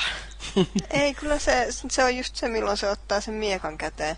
Mutta mut kyllähän se vielä elossa on Ai siinä. jaa, siinä kohtaa. No mä en, mä en muista sitä kohtaa tarkalleen, mutta mun mielestä siis kuitenkin niin jossain vaiheessa Shen kuolee, ja sitten kun Nariko ryntää sit sen luo, niin sitten se herää henkiin. Mutta ei se välttämättä kuollut. Se Niin. saattaa olla vaan heikossa ei, havessa. niin, eihän tässä, tässä pelissä näköjään niin kuin ikinä, jos joku kuolee, niin voi olla kyllä ihan varma, onko se sitten kuollut vai ei. Niin, niin, mutta voi olla, kato, että se on vaan ollut vähän... Kyllähän se jotakin sille teki sille Kaillekin siinä lopussa. Se ei ollut Mhm. kuollut, mutta se herätti sen ehkä. Okay. Tai jotenkin palautti sen voimia mahdollisesti, mutta ei se sitä henkiä herättänyt. No, joka tapauksessa se, että joku kuolee ja sitten se onkin yhtäkkiä täysin selittämättä hengissä, niin Mm. is a trope that needs to tr- die. Mm-hmm. No, mutta mm, kriitikot tavallaan tykkäs tästä pelistä, vaikka vähän kritiikkiäkin esitettiin. Tota esitystä nyt on kehuttu kautta linjan, että se is- audiovisuaalinen toteutushan oli varsinkin silloin 2007 ihan parasta A-ryhmää, että niin kuin joku, mikä tämä nyt olikaan, Eurogameriköstä, ei kun OneUpissa todettiin, että grafiikka on parasta, mitä Pleikka kolmosella on nähty. No silloin sukupolvi oli vuoden ikäinen, että ei nyt vielä mitenkään ihan hirveitä yllätyksiä ollut havaittukaan, mutta... Mutta on siis tosi vähän kärsinyt tuo julkoasu niin kuin siitäkään lähtien. Että mähän pelasin tämän vasta vuosi sitten läpitte. Ja tämä oli edelleen niin kuin semmoinen todella komea mm. ulkoasullisesti. Ja no toi muuhun vetoo hirve- hirveästi tommonen länsimaalainen ulkoasu tyylinen ratkaisu. Että se antaa paljon anteeksikin, mutta tota, mut, mut, oli se silti niin kuin hemmetin komea vieläkin. Mm. Et jopa vuonna 2013 voisi näyttää teknologiademona, jos vaan ruudunpäytys toimisi vaikka joukkotappeluissa. Mm. No siis en mä ihan noin pitkälle menisi. Kyllä mun mielestä se, kun vertaa johonkin Unchartediin tai um, no melkein mihin tahansa korkeamman luokan peliin, mikä on julkaissut tänä vuonna, niin kyllä se uh, niin kuin selkeästi erottuu, että toi on niitä sukupolven alkupään pelejä. Mutta joo, siis kyllä se varmaan ainakin paremmalle puoliskolle putoaisi, että ei se mikään Deadly Premonition ole. No ihan sinne se, että suurimmaksi osaksi sitä kameraa ei hirveästi käännelty. Mm. Jotenka se oli aika, ei sitä päässyt tutkimaan sitä, sitä ympäristöä sillä. Sitä näki yhden puolen tai pari puolta. Niin, että se on helpompi toteuttaa, kun ei Niin. tarvitse miettiä, että minkälainen sitten niin kuin 3D-malli on joka Niin. suunnalta. Niin, tavallaan näyttää hyvältä yhdestä suunnasta ja toisella suunnalla ei ole sitten niin väliä, Mm. kun siellä on kamera. Joo. Mut joo, kyllä se hyvän näköinen peli ja varsinkin sen niin kun, tää taiteellinen suunnittelu siinä on todella hienoa. Että vaikkei tekniikasta tykkäiskään, niin vaikea sitä on kiistää, että niin kun, etteikö se olisi aika hienoa. Se oli niin kuin Jade Empire-mainen se Kyllä. Kyllä. Totta kai se Itämaa antaa paljon siihen. Mm. Mutta se värimaailma oli sit, se oli pikkasen semmoinen utunen samalla lailla. Ja... Joo. Mutta sitten Game Informerissa kritisoitiin tätä taistelumekaniikkaa, että siinä sanotaan, että tässä on pyritty tekemään sellainen helposti lähestyttävä, mutta kuitenkin tosi strateginen taistelu. Ja kun tehdään näin kaksi toisiinsa, toistensa kanssa yhteensopimatonta tavoitetta, niin loppujen lopuksi kumpikaan ei onnistu. No, kyllähän toi peli on sellainen, että sen pystyy yhtä nappia hakkaamalla pelaamaan mm. lävitte, mutta kuitenkin, että kun käyttää aikaa siihen, että katsoo, että minkälaisia ne eri kompot on, ja yrittää ajoittaa oikein noi napin painallukset, niin kyllähän tosta aika paljon voi saada irti. Mutta tuliko siitä oikeasti mitään, mitään järkevää hyötyä, että opetteli niitä Ei. komboja? Niin.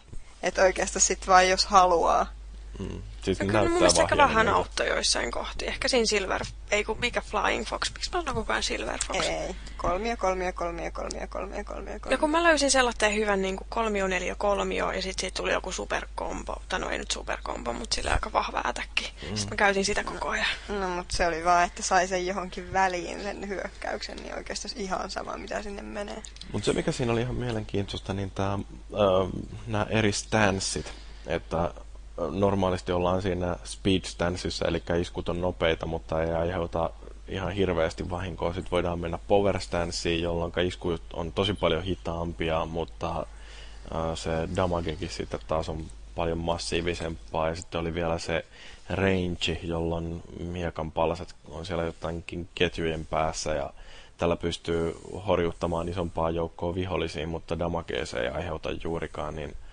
tämähän oli yksi sellainen ihan hauska, että varsinkin kun torjunnoissa joutui sitten vaihtelemaan sen speedin ja powerin välillä.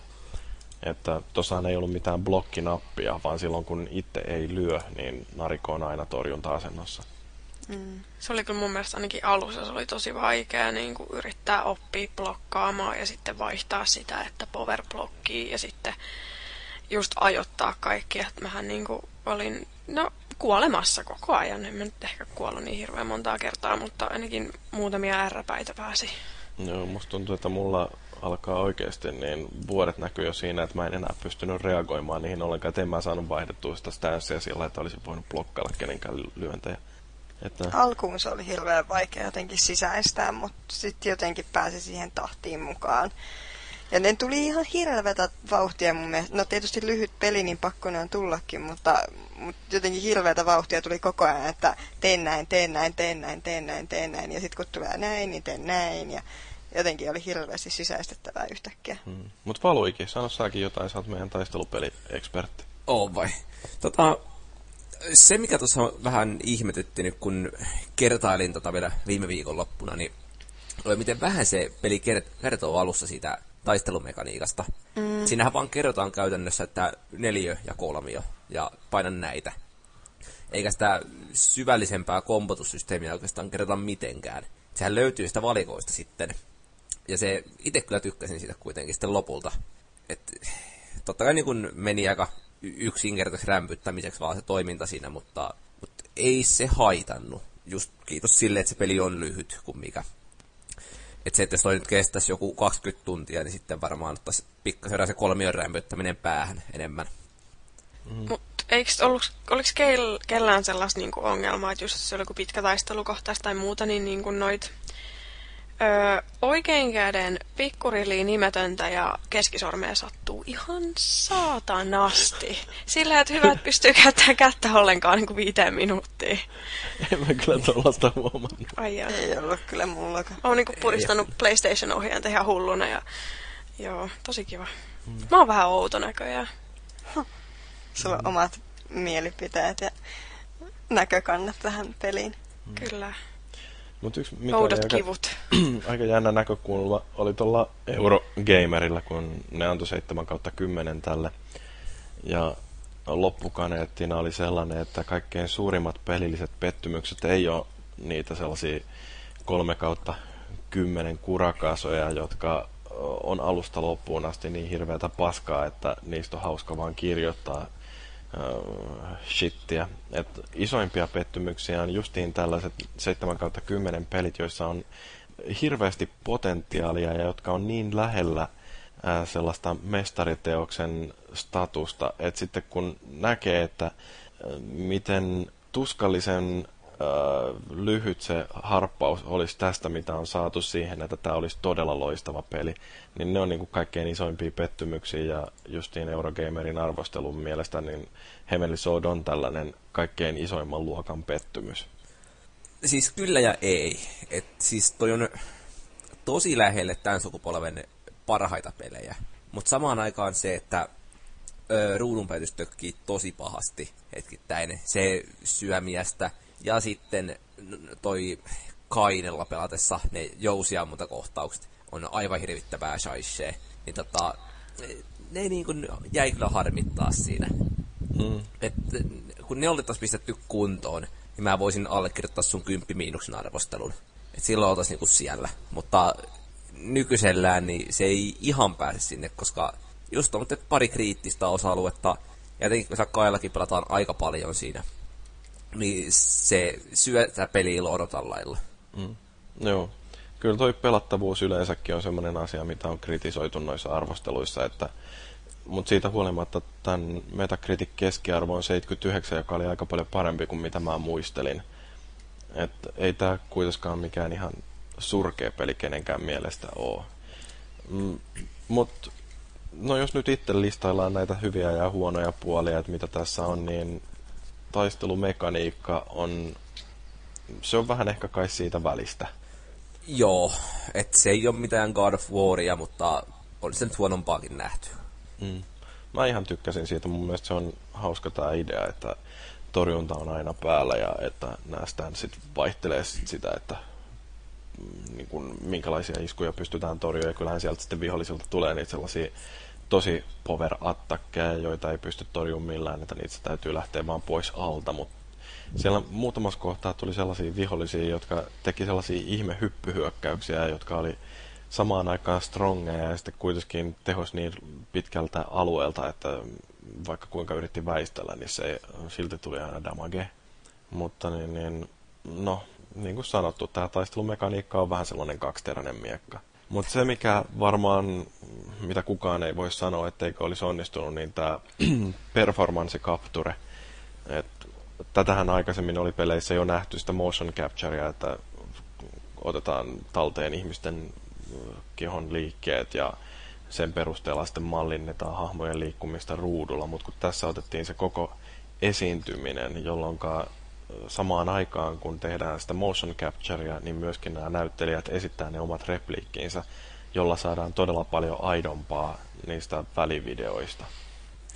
Joo, ja välivideot oli siis pirun komeita katsottavaa. Et, no, edelleen se lokalisaatio, niin se nyt oli aika paha virhe, että mä sen laitoin koskaan päälle. Mutta tota, se nyt on, kun se on sinne tehty, niin pakkohan sitä on käyttää. Ei ole, ei on. ole pakko ei käyttää. Mutta siis kyllä se Bohan, se, se, se teki siitä niin aidon. Se, sen ilmeet oli niin selkeät ja se ääni sopi siihen täydellisesti, mm. kun ne, ne matchas ajallisesti toisiinsa. Mm. Joo. No, Andy Serkis Varmaan porukan aina Ei muuta sanoa. Ei niin, olihan siellä tietysti Olivia Dunhamkin. No, mitäs tarina? Olivia Dunham. Oli, oliko se se, se Narika? Joo. Hmm. Sillä on jotenkin semmoinen neutraali naama, ettei sitä, sitä erota silleen, että aitojen toi. Joo, ihan komea nainen. Mut niin, siis tarina. Oliko mä ainoa, jonka mielestä toi on, no ainakin silloin esitys tai niin kuin ilmestymishetkellä, niin se oli melkein parasta, mitä peleissä on nähty. Se on edelleen. Siis se puhuttelee se tarina. Se on semmoinen kompakti paketti. Ja tota, vaikka siinäkin on tosiaan ongelmansa, niin siinä on aika paljon syvyyttä kuitenkin. Ja tosi vähän sellaista niin kuin raivostuttavia piirteitä, mitä usein peleistä löytyy. Mm. Se on tota, aika elokuvamainen, mutta sitten kun miettii loppujen lopuksi, ajattelee sitä elokuvana, niin siinä on tosi vähän sisältöä. Niin siinä, mä- on, se, siinä on niinku pointit, mitä tapahtuu, mutta et, suurin osa siitä on taistelua. Niin mä jäin niinku miettiin, että se voisi olla toimia tosi hyvin elokuvana, mutta sitten siinä loppuvaiheessa mä olin silleen, että hetki, ei. Mutta periaatteessa se, jos sitä olisi niinku vähän viety eri suuntaan, niin olisi sit saanut kyllä ihan helvetin hyvän elokuvankin. Mm. Mun mielestä. No, Uuden. Mortal Kombatin. Se oli hyvä elokuva. Hirveä. Mut kyllä, kyllä niin selkeästi Tamem Antoniades ja Rihanna Pratchett on lukenut noin, äh, tai siis Rihanna Pratchett on lukenut näitä äh, monomyytti oppaita ainakin, että miten semmoinen kirjoitetaan, että kyllä ne varmaan on ihan niin kuin ammattitaitoisia tarinankertojia. Um, no sitten tämä ruudun päivityksen putoilu, niin siitä on mainittu, mutta kaikkein enitenhän se varmaan haittaa niissä isoissa massataisteluissa, taisteluissa, jossa niin kuin, mun mielestäni se ö, loppupään Goddess-kohtaus, jossa Nariko huitoo on siellä valokehän keskellä ja tekee sylttyä kaikista ympäröivistä sotilaista, niin musta se on sellainen niin kuin, power orgasm oikein, että kun pääsee oikein todella voimakkaalla hahmolla kerrankin mättämään sellaista äh, rivisolttua pataan, niin, niin kyllähän se on niinku hauska minuutin mittainen pätkä, jossa saadaan tapettua melkein tuhat ihmistä. Kyllä. Se- joo, se Varsinkin kun se ei katsoa, kun ne lensi, vaan kun mä käytin sitä ranged attackia, mikä se on. En mä tiedä, mä en saa puhua suomea. Mutta kuitenkin niin mulle tuli tosi hyvä fiilis, kun mä katsoin vaan, kun ne miehet lensi siellä. Kaukoasento. Niille oli ihan järkyttävät suomennokset niille. Kaukoasento, voima-asento. Että mistä sä puhut? En mä tajua. Tai ylivienti. Se oli loistava. Eikö se ole läpivienti vai mistä? Eikö sä- läpivienti? Läpivienti, joo. Joo, Sorry. mä olisin, että mistä helvetistä puhut? Se kuulostaa joltain mikkeliläiseltä putkimieheltä, kaukoasento. Niin. Mutta siis, mitä tulee mieleen sellaista läpivienti? Ei niinku yhtään mitään. Se, Tai se, putkimies jotain. tekee. Nimenomaan. Liittyykö tämä jotenkin tähän peliin vai? Niin. Mutta niin, jos mä vielä sanoisin, että se alun massataistelu se peli alkaa, niin se oli ehkä mulle vielä sitä Guardians-kohtausta enemmän semmonen eeppinen. Vaikka mä tosiaan pelasin tämän pelin vasta kun sukupolvi oli jo pitkällä, niin kyllä tavallaan tulee sitten semmonen fiilis, että siinä on haluttu vaan näyttää, että juman kautta tää on next geniä. Mm. Että tätä ei, ole, niin kuin, ei olisi edellisellä tehty millään. Ja onhan se nyt juman kautta hieno tilanne. Että kun miestä vaan rynnii sitä mäkeä alaspäin sua kohti ja pistät miekalla palasiksi, niin kyllä siinä niin kuin hyvin harvassa pelissä on niin kuin hienompaa alkua tai vaikuttavampaa kuin tossa. Niin, ja sitten riistetään ne voimat pois. Niin. Mutta joo, kyllä ne taistelukohtaukset on aika eeppisiä, mutta sitten niihin liittyy myöskin tämä yksi tämmöinen, mistä kaikki ei ole niin tykännyt, eli tämä aftertouch. Ja sitähän käytetään muutamassakin eri tilanteessa, että ensinnäkin on tämä ähm, alussa se kanun alla ampuminen, kun ää, räimitään niillä äh, tykin kuulilla, joita pystyy itse hiukan ohjailemaan, niin näitä Bouhanin miehiä ja toisaalta sitten myöskin on tämä kai-kohtaus, kun se saa ammuskella jousilla, joita pystyy, tai nuolilla, joita pystyy ohjaamaan ilmalennon aikana. Joo. Siis mun mielestä siinä ainakin alussa tosi huonosti selitettiin toi aftertouch. Mm-hmm. Ja mulla oli tosi isoja ongelmia sen kanssa, koska se selitettiin tosi huonosti, niin mä en tiennyt, että sitä voi niinku ohjata. Mä vaan katsoin, että ai jaa, täällä saa nähdä, niinku, että mikä tää lentorata olisi. Ja sit vielä kun mä en pysty pelaamaan silleen, että mulla olisi aina tota ohjain niinku samassa asennossa. Vaakatasossa. Niin. Kuka pelaa ohjaajan vaakatasossa? Niin. Oikeesti. Niin ihan oikeasti. Joo, se on rasittavaa, koska nykyään kun noita liiketunnistusominaisuuksia käytetään, niin yleensä se kalibroidaan se ohjaimen asento sillä hetkellä, kun otetaan se liiketunnistus käyttöön. Mm. Mutta Niin. että justiin toi olettaa, että ohjain on siinä vaakatasossa, että jos nyt sitten tekee sillä että makaa jossain 80 asteen kulmassa sohvan pohjalla ja ö, pitää sitten tota ohjainta suunnilleen pystyssä tuossa maansa Mm. päällä, niin kyllähän se on hankala siitä sitten, kun Niin, täytyy no. yhtäkkiä nousta pystyasentoon. Että Mä aina, mä pitkän aikaa mietin, että miten helvetissä tällä aftertouchilla ne kuulat on aina jossain taivaassa. Kunnes mä hokasin, että hei, vähän Hetkinen. alaspäin tätä ohjainta. Mutta mä onneksi aika alussa, niin, tai kun Eeva, Eeva kertoi, niin tota, vaihdoin sen sitten, että sen pystyi sillä tatilla ohjaamaan sitä liikettä. Mm. Ja vitsit, mä olin hyvä siinä sen jälkeen. Joo. Ja kyllähän siis, mä ihan tykkäsin sitä Aftertouchista, kun siihen pääsi sitten sillä Joo, sit kun siihen tottu, sit kun siihen tottu, siihen vaan meni tosi kauan, että siihen jotenkin sai semmoisen touchin, että okei, nyt mä tiedän, nyt mä osaan. Mm. No, mutta niin, niin valuikin, säkö et tykännyt tästäkään. No siis en. Et se, joo, Oskarit tykiin kuulat, niin ei se nyt, ei ole lämmittänyt mun sydäntä kyllä tippaakaan. Et se, se oli semmoista epätarkkaa ja kankeeta. Et mä, ne kohdat vaan aiheutti ärräpäitä. Ja yllättäen oli just niitä, mistä tota se ö, kolmen, mitä tähteen nyt olikaan siinä, niin saaminen oli vähän, vähän nihkeämpää kuin muissa. Ja mä en enää ymmärtänyt, että millä perusteella ne tulee. Ne oli vissiin vaan niin aikaa ja no varmaan sä kai-kohtauksen myös siitä, että montako pääsi läpitte esimerkiksi. Mm. Mä en itse asiassa sen olun jälkeen hirveästi vierastanut enää tota jo- jousipyssyä. Sitten kun tottu siihen aftertouchiin, niin sit se alkoi menee jo ihan hyvin. Ja sitten kun se menee hyvin, niin sit se on mukavaa. Mm. Mä olin ihan hyvä jo siinä loppuvaiheessa ja oikeastaan olisin kaivannut lisääkin niitä kaikohtauksia. Mm. Mä olin parempi siinä kuin narikalla pelaamisessa. Tarvitaan siis se Heavenly Sword 2. Niin, The Ja siis- Return of Kai. niin, niin, nimenomaan. Mä voin pelaa sillä se. Mm. Niin mäkin.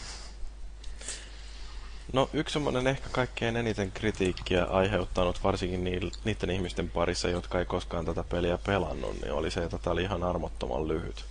Tähän pelaa lävitte tuollaisessa kuudessa tunnissa. Ja Ei pelaa kuudessa tunnissa läpi.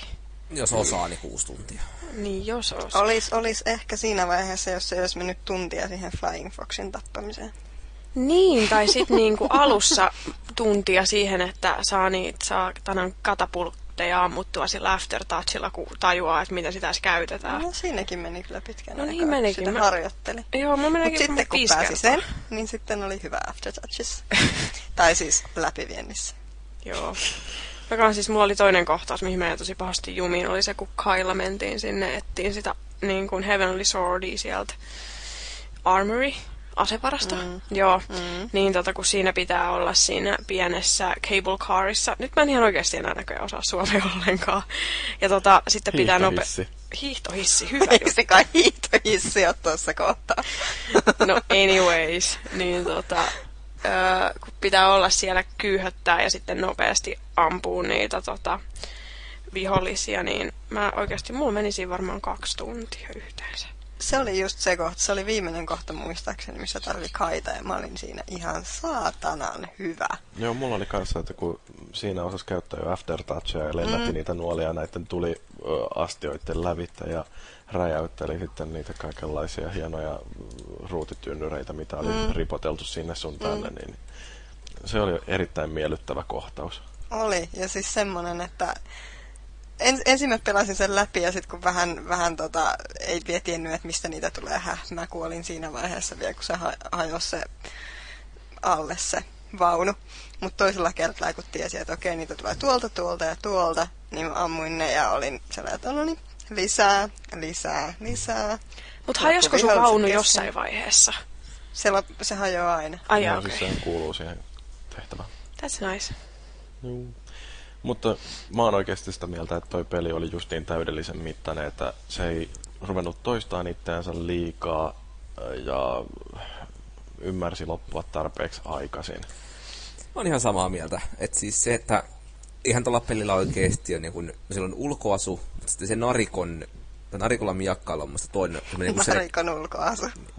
no, sieltä kolmas, kun miettii pelin vahvuuksia. Et sillä oli sen verran ohkaisesti niitä, missä se oli oikeasti hyvä toi peli.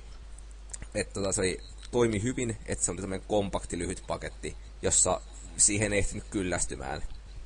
Ja tota, se, mistä itse vielä tykkäsin, niin se, että ne chapterit oli jaettu sellaisiin tosi lyhyihin ö, osioihin, josta annettiin tähtiä. Niin se tuntui siltä, että se niin kuin etenee koko ajan se peli kuitenkin. Eikä tullut mitään sellaista tympeätä puolen tunnin tehtävää, jossa joutuu vaan hakkaamaan ja hakkaamaan. Et silläkin onnistuttiin, onnistuttiin aika hyvin peittelee sitä, että se peli toisti kyllä itsensä jo pitkän aikaa, mutta siihen ei ehtinyt vaan kyllästyä. Et se oli erinomaisen se oli, toisaalta se oli kyllä tosiaan paljon kivempi miettiä jossakin, en mä tiedä, mitä mä heitän, jossakin Skyrimissa joutuu juoksemaan puolimaailmallista, että pääsee jonnekin ja siellä kestää vielä tunti, kun samoot jossakin luolastossa tai jossakin, niin se on ihan selkeä silleen, että siinä oli semmoinen yksi lyhyt kenttä, sä taistelet sen läpi, sitten pääset seuraavaan paikkaan.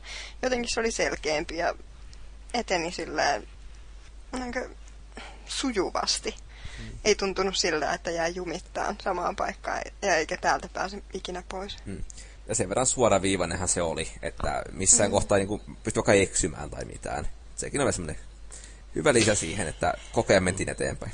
Mutta sekin, se oli yleensä se kamera nimenomaan siihen suuntaan tota, ohjattu, että niinku, sä menet niinku siihen kameran suuntaan. Et se oli jo yleensä vinkki, että mihin pitää mennä. Hmm. Taikka sitten joku tikapuut loistaa siellä, että hei, me ollaan täällä. Kiipeä minus. Hmm. Jos silti pystyt eksymään, niin sitten ei kyllä edellytyksiä elämään. no ei. Joo. Toi vielä täytyy mainita tämä hirveä suomenkielinen ääninäyttely, joka oli tuolla Facebookissakin Teemu Koskela pistänyt, muistuttanut, että ei vaan vahingossa unohdu mainita. Täytyy laittaa ketju tota linkki YouTube-pätkään, missä sitä on vähän pistetty parhaita paloja. Taivas varjele, se on karmeet. Mutta siis tähän taas niinku, että miksi? Miksi se on tehty? Siinä on hienot näyttelijät valittu tekemään se, tota, mikä tää oli, performance capture, virallinen sana. Mm. Niin sitten sit päätetään, että hei, no ei, ei, lokalisoidaan tämä. Dupataan. Mm. Onhan lokalisaatiossa puolensa. Ja tota, se vähän jännää, että se on niin... sovi. No tuommoisessa pelissä riittäisi, että se olisi niinku tekstitys. Niin. Kyllä nyt taas niin sukulla pahoittaa mielensä niin, että saatte satikutia. Mutta se on jännä, miten tota, näin niin kuin sukupolven alkuun tehtyyn peliin se on laitettu. Mutta viime vuosina tosi, tosi harvoin. Mm. Eipä oikeastaan mieleen juuri, juuri mitään. Joku Sly 4 taisi olla, mutta, mutta muuten ei. Mm. Ehkä siksi just se, että on yritetty tähän mahdollisimman semmoinen kaikille sopiva paikka, paikka. että ei se nyt kenellekään sovi siinä vaiheessa, jos ei tykkää noista tappelukohtauksista, mutta mm. niin oikeastaan joo, kun lähtee miettimään, niin jos on semmoinen, joka tykkää noista taistelukohtaisista action-peleistä, niin kuka oikeasti haluaa sitä duppausta kuunnella? Niin, pelasin sen dupeilla läpi ja nyt se mm. kierrosta, niin duppaukset edelleen päällä. Että... Sussa on jotain vikaa. Oh. tai sit saat vaan masokista. No, mutta yhteenveto, niin haluatko joku muu kertoa ensin omat loppumietteensä vai aloitanko mä? Tiivistetysti. Mä voin siis todeta, että toi itämainen fiilis oli semmoinen, mikä muuhun vetos. Ja se, että lyhyys yhdistettynä vahvaan tarinaan ja näin teki sitä hyvinkin omalaatuisen ja toimivan paketin. Tänne ei ole tuhantien kertaa mainitut ongelmat, niin kyllä tekee sen, että en mä sille kymppi miinusta pystyisi antaa niin kuin millään.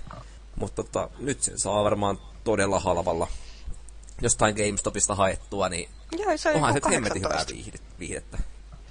Mm. Tota, no se... kumpi sanoo? No mun täytyy tarttua tuohon kymppimiinukseen heti, että siis nyt kun mä pelasin tämän uudestaan lävitte, niin mä oon edelleen sitä mieltä, että silloin 2007 se kymppimiinus oli ihan paikallaan, koska toi oli kuitenkin ensimmäisiä sellaisia pelejä, joissa oli äh, hyvä tarina. Yllättäen se tarinakin on sillä kuitenkin vanhentunut, että kun sen jälkeen on julkaistu Unchartedeja ja Heavenly, eikö siis tota Heavy Raineja ja, ja yleensäkin tällaisia pelejä, joissa on panostettu siihen tarinan kerrontaan aika paljon, niin sillä toi Heavenly Sword ei ole enää mitenkään sillä niin kuin päätä korkeammalla muita. Mutta se, että kyllähän siinä edelleen se näkyy, että visuaalisesti se on tosi raju pakkaus.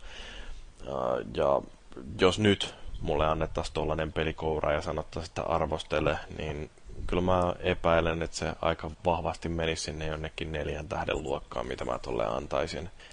Mutta tosiaan silloin 2007, niin olen edelleen sitä mieltä, että se 10 miinus oli hyvä arvosana. Joo, neljä tähtöys varmaan semmoinen, mitä itekin antaisin aika jämptisti. Tota, jo vähän sille ehkä tuossa verottaa, että eihän tuolla ole niin uudelleen peluarvoa juuri lainkaan. Et ehkä sitten vuosien jälkeen jaksaa taas, kun unohtaa kaiken oleellisen siitä, mutta Mm. Mutta silloin kun lopputestit alkoi rullaa ruudulla, niin ei tullut kyllä mieleenkään ottaa sitä uudestaan. Tai edes palata yhtäkään chapteria enää pitää uudestaan. No, au- aukes on siinä kuitenkin tämä hell-moodi. Niin, että jos haluaa vähän vielä vaikeammin pelata Ihanaa. Daniela? Tota, mun piti sanoa siitä, että tota noin niin, no mä kyllä unohdin sen mun alkuperäisen ajatuksen, mutta yllätys. Mutta tota, mua vähän ärsytti se, että siinä ei ollut trofeja ollenkaan. Se olisi ehkä... joo. No joo, kolme kautta viisi. Joo, mutta sitten taas toisaalta niinku just mitä niinku Jyri sanoi siitä, että, että silloin kun se kirjoitti sen arvostelun, niin silloin niinku kymppi miinus, niin kyllä mä olisin ollut suunnilleen sama, no ehkä ysi plussa tai ysi puoli, mutta siis niinku samoilla linjoilla. Että en mä nyt ehkä enää antaisi niin iso arvosanaa. Ja tota, kerrankin mä nautin siitä, että tota, niin kuin aika lyhyestä pelistä, kun normaalisti mä oon tottunut pelaamaan semmosia 200 tunnin pelejä, niin tota, Mikä on 200 tunnin peli? Skyrim, Skyrim, no joo, no, Kingdoms of Amalur. No, niin. Okay. Siis mä tykkään semmosista, mutta niinku kerrankin mua ei niinku häi, häirinnyt se, että se oli niinku aika lyhyt. No me ei lasketa sitä, että me jäi jumin parin kohtaan muutamaan otteeseen. Että se toi aika ihanaa vaihtelua loppujen lopuksi. Ja se on niin nätti se teos, se on niin nätti. Ja sitten se tarina oli mun mielestä tosi hyvä. Ja ne muistutti mua tosi paljon niin Jade Empireista, niin vähän niin toivoisi sitä, että siitä voisi tulla ehkä HD-remake joskus. Se olisi tosi kiva juttu. Tämmöinen kiva aasinsilta. Huomasitteko te? Jos itse asiassa nyt kun päästiin Jade Empireen taas, tietysti visuaalisesti se nyt oli, muistutti hyvin paljon sitä Jade Empirea alun perin haukuttiin siitä, että, että siinä oli liian yksinkertainen taistelumekanismi No eihän siinä taisi, ollut. Siinä taisi olla, oli, olikohan siinä joku kaksi hyökkäystä tai jotakin tämmöistä. No onhan tosikin no, niitä... kaksi, hyökkä... no, kaksi nappia hyökkäyksellä. No joo, mutta siinä on niitä moodeja sitten. No joo. Et periaatteessa niin kuin, kaksi kertaa kolme. Mutta mä tykkäsin aina Jaden Parin niistä tota, siitä taistelumekanismista hirveästi ja ottaisin sen kyllä mieluummin kuin tämän minä päivänä hyvänsä. Vaikka mä tykkäsin kyllä hirveästi sitä jousiammunnasta sitten, kun siihen totuin. Sama, sama. Oli ihanaa. Mutta miinuksena Joo. se, että mä sanon, keskeytän sut vielä, niin se, mm. että ärsytti kyllä vähän, että sormia särki ihan perkeleesti jonkun pitkien taistelukohtauksen jälkeen. Se ei ollut hirveän kiva. Mulla tuntuu vieläkin niin kuin sormissa, että vähän aikaa voi pelata yhtään mitään. Mä jotain niin kuin ysi miinuksen ehkä antaisin. Siinä oli ihan järkyttävän... No siis se Flying Foxin toinen taistelu, se oli niin kuin jotain niin kauheata ja mä olin niin kuin valmis heittämään tuon koko pleikkarin jo monen kertaan seinään, kun mä en vaan kyennyt. Ja mä vedin mutta, sen ekalla. Niin, no, mutta se on kauheata. Nyt siinä Flying Fox-tappelussakin siinä, kun oppii oikean ajatuksen silleen, että miten saa ne siniset boomerangit palautettua, niin... niin Joo, mutta mä en saanut se... niitä yhtään palautettua muuten. Mä... Silti mä pääsin ekalla. M- mä pääsin siis monta kertaa siihen asti, kun mä pääsen siihen kolmanteen palkkiin, sen healthy-palkkiin. Ja tota, sit se laittaa jonkun, mitä mä laskin? Mä taisin laskea, että se laittaa yhdeksän kloonia sinne Joo. keskelle ja ne kaikki alkaa mäiskimään ja kaikki healthy, ne ne, ne, mitä ne on, ne kipot on käytetty ja sitten siinä kuolee. Ja sitten siinä kuolee taas. Mutta mm. selvisin siitäkin, selvisin siitäkin. Kuole, tyhmä mulla, kuole. Oli mulla vielä joku pointti. Niin, se oli aika mun mielestä yksitoikkossa se taistelu ja aika... Siinä oli mitähän siinä oli, varmaan viittä eri tyyppiä niitä, niitä vihollisia. Joka tietysti periaatteessa, kun on lyhyt peli, niin haittaako se, mutta toisaalta, koska on lyhyt peli, niin olisiko niitä voinut myöskin kehittää sinne enemmänkin. Mm. Joo, toi täytyy muuten tuosta J.D. Empireista vielä sanoa, että siinä on toinen semmoinen peli, jossa on tosi hieno tuommoinen itämainen tunnelma, mutta mm. jotenkin yksi semmoinen kohtaus, missä Heavenly Swordissa erityisesti mulla tuli sellainen olo, että juman kautta tämmöisiä pelejä tarvii olla enemmän, on se, kun tämä Shen ja Bouhan pitää yhtä aikaa sitä puhetta omille joukoillensa. Ja kun siinä näkyy se, että miten erilaisista hahmoista on kysymys. Ja sitten toisaalta, että minkälainen musiikki siinä soi taustalla samaan aikaan ja mitä siinä pedataan sitä viimeistä isoa taistelua. Niin jotenkin se tunnelma just sillä hetkellä on jotain sellaista, mitä näkee ihan liian harvoin peleissä. Ja mm-hmm. sen takia mä haluaisin, että tulisi paljon lisää Heavenly Swordia. Tuossa on muuten se, mitä ei, mä en muistanut aikaisemmin sanoa. Siinä esimerkiksi Flying Foxin ainakin kohdalla ensimmäisen kerran, kun se tavataan, niin on semmoinen kohtaus, että siinä näytetään tavallaan sitä normaalia pelaajan öö, ruutua ja sitten sinne tulee oikeaan reunaan semmoinen pieni ruutu, missä näytetään sitä Flying Foxia ja neenkaan läheltä sitä sen puhetta ja ilmeitä ja näin poispäin. Mun mielestä niitä tehtiin useampikin kohtaus, missä mm. oli se semmoinen pienempi ruutu. Mun mielestä se oli tosi hieno. Split screenia. Niin. No. Se, tai se, se ei ollut kokonaan, siinä oli vaan semmoinen laatikko. Mm. Mutta se mun mielestä toimi tosi hyvin, se oli tosi hieno. Teki semmoinen tietynlaisen sarjakuvamaisen mm. hetken. Mm. No joo, mutta tuntuu siltä, että aika lailla on tykätty tästä pelistä, mikä on sellainen ihan kiva juttu, että en, en sitten uh, rupea sirottelemaan tuhkaa päälleni, koska olin niin väärässä. Olit normaalia vähemmän väärässä. Joo. Normaalisti tässä kohtaa mentäisiin sitten vaikka palautteisiin, mutta kun viime jakso oli NHL kaasti, jota selkeästi kukaan ei ole kuunnellut, paitti hengen ja se ei mitään muuta kuin vääntää Jepun kanssa siitä, että onko se hyvä vai huono juttu, että on naisia podcasteissa, niin tota, skipataan toi palautteenanto tai palautteiden luku tässä yhteydessä, mutta lähettäkää meille silti palautetta edelleen. Me ollaan edelleen sähköpostissa osoitteella podcast.konsolifin.net ja foorumilla tietysti tulee tätäkin ketjua, var- tai jaksoa varten varmaan oma ketjunsa. Katsotaan ehtiikö minä vai Valuikin tehdä sen ensin. Ja sitten tota, Facebookista meidät löytää ja Twitterissäkin ollaan. Kaikkialta kun hakee vaan konsolifin, niin aina löytyy. Ja Irknetissä ollaan kanavalla risuaita konsolifin. Että sinne vaan kritisoimaan. Mutta sanokaa nyt loppuun vielä jotain ennen kuin mä suljen ovet. Kissanpentua on hyvä ampua vesiaseella. tai aseella. Ei nyt aseella kuin aseella. Harppuuna on kanssa ihan kiva kuulua vaan, että mä ja sitten se on se. Just niin. Tätä uutta taidetta vai? New Age. Naapuriseinästä sisällä, mitä siellä tehdään. No, mitä? Joo.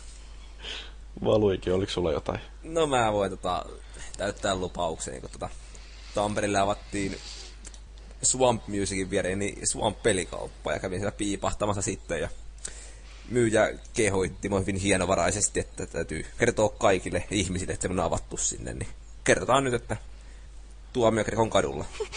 Sitten kun menette ostaa levyjä, niin käykää samalla katsomassa pelejäkin. Sait se jonkun ison lahjakortin nyt tästä hyvästä? Mä menen varmaan tiistai-aamuna tivaamaan sitten. Okei, okay. hyvä. Tästä ehtisi taas poikkeamaan Tampereella, voisi käydä kattoon, että minkälainen toi. Mutta se on ihan hyvä, että löytyy kilpailua noille isoille ylikansallisille ketjuille, joita Kyllä. ei tässä suosi. Meillä on toi puolikuun pelitkin Tampereella keskustassa. Josta on muuten hieno, hieno story, kun, kun tota, mulle oikein tarjottiin apua siellä viime kerralla. Ja Oho. se ei riittänyt, että mä sanoin, että, että, tota, että mä vaan kattelen. Vaan sitten mulle alettiin tarjoa pelejä. Että et, et mitä olisi tää, mitä olisi tää, mitä sä yleensä pelaat, miten olisi tää. Että ai jaa, eikö mä vaan kattelen. Mm. Hyvä, että saa pelikaupassakin apua. Niin. Eikö se ole lautapelit fi samassa tilassa? Onhan se joo. Mm. Joo. Sieltä se on aika iso. Siellä on, siellä on kaikenlaista. Siellä on Pleikkari 2 pelejäkin aika paljon ja vanhoja Xboxin pelejä. Pari Super Nintendo. Vanha, vanhan Xboxin. Joo, Super Nintendollakin myydään mm. jotain. No niin, että mm. hyviä paikkoja, Swampia ja puolikuun pelit. Mm-hmm. Niin Eeva, oliko sulla jotain loppuun sanottavaa ihmeellistä vielä? Mä tiedän. Kiva oli taas käydä ja näin poispäin. Ei mulla mitään. Ei, ei mulla mitään. Voi helvetti noita Danielan kommentteja tuolla Skypen chatissa. Voi saatana toi kissa, se kuolee nyt. Ja hyvä. Joo. Tota, mä voisin lähettää sellaisia terveisiä, että jos tätä kuuntelee joku sellainen, jolla on jotain tekemistä Google Chromen, eli tämän selaimen kanssa, niin ammu itsestään viimeisin uudistus, mikä Chromeen tuli, että sieltä katosi noin applikaatio välilehti sieltä, kun avaa uuden tabin, niin se on muuttanut tämän selaimen täydellisen käyttökelvottomaksi. Ehkä täytyy siirtyä Firefoxin käyttäjäksi. Mä en, Kannattaa. ole kuullut, mä en ole huomannut yhtään mitään. mä oon vissiin huono käyttäjä. Joo, kyllä sä huomaat, kun se seuraavan kerran päivittyy. Mutta Aa, niin joo. Joo, tämä oli jakso numero 128. Kiitos kuuntelijat, kiitos Daniela, kiitos Eeva ja kiitos myöskin Valuiki. Mä olen edelleen Jyri ja no, mä kiistelen mielelläni makuasioista.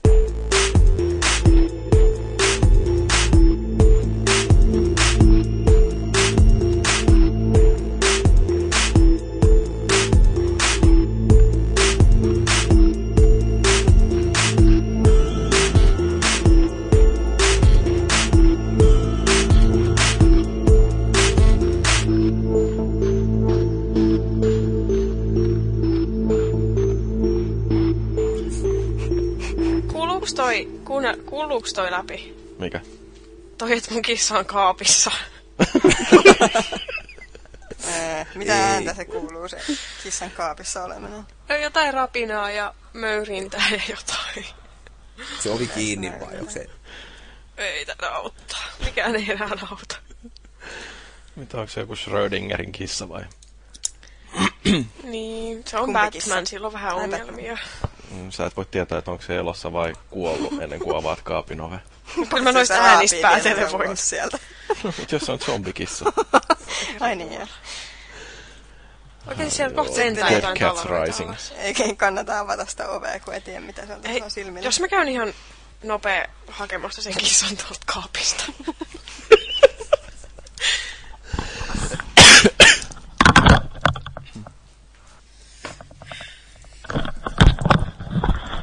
Nyt mä ymmärrän, miksi Mooses yrittää aina välillä tappaa Batmania. Siitä saisi hyvän elokuva. No joo.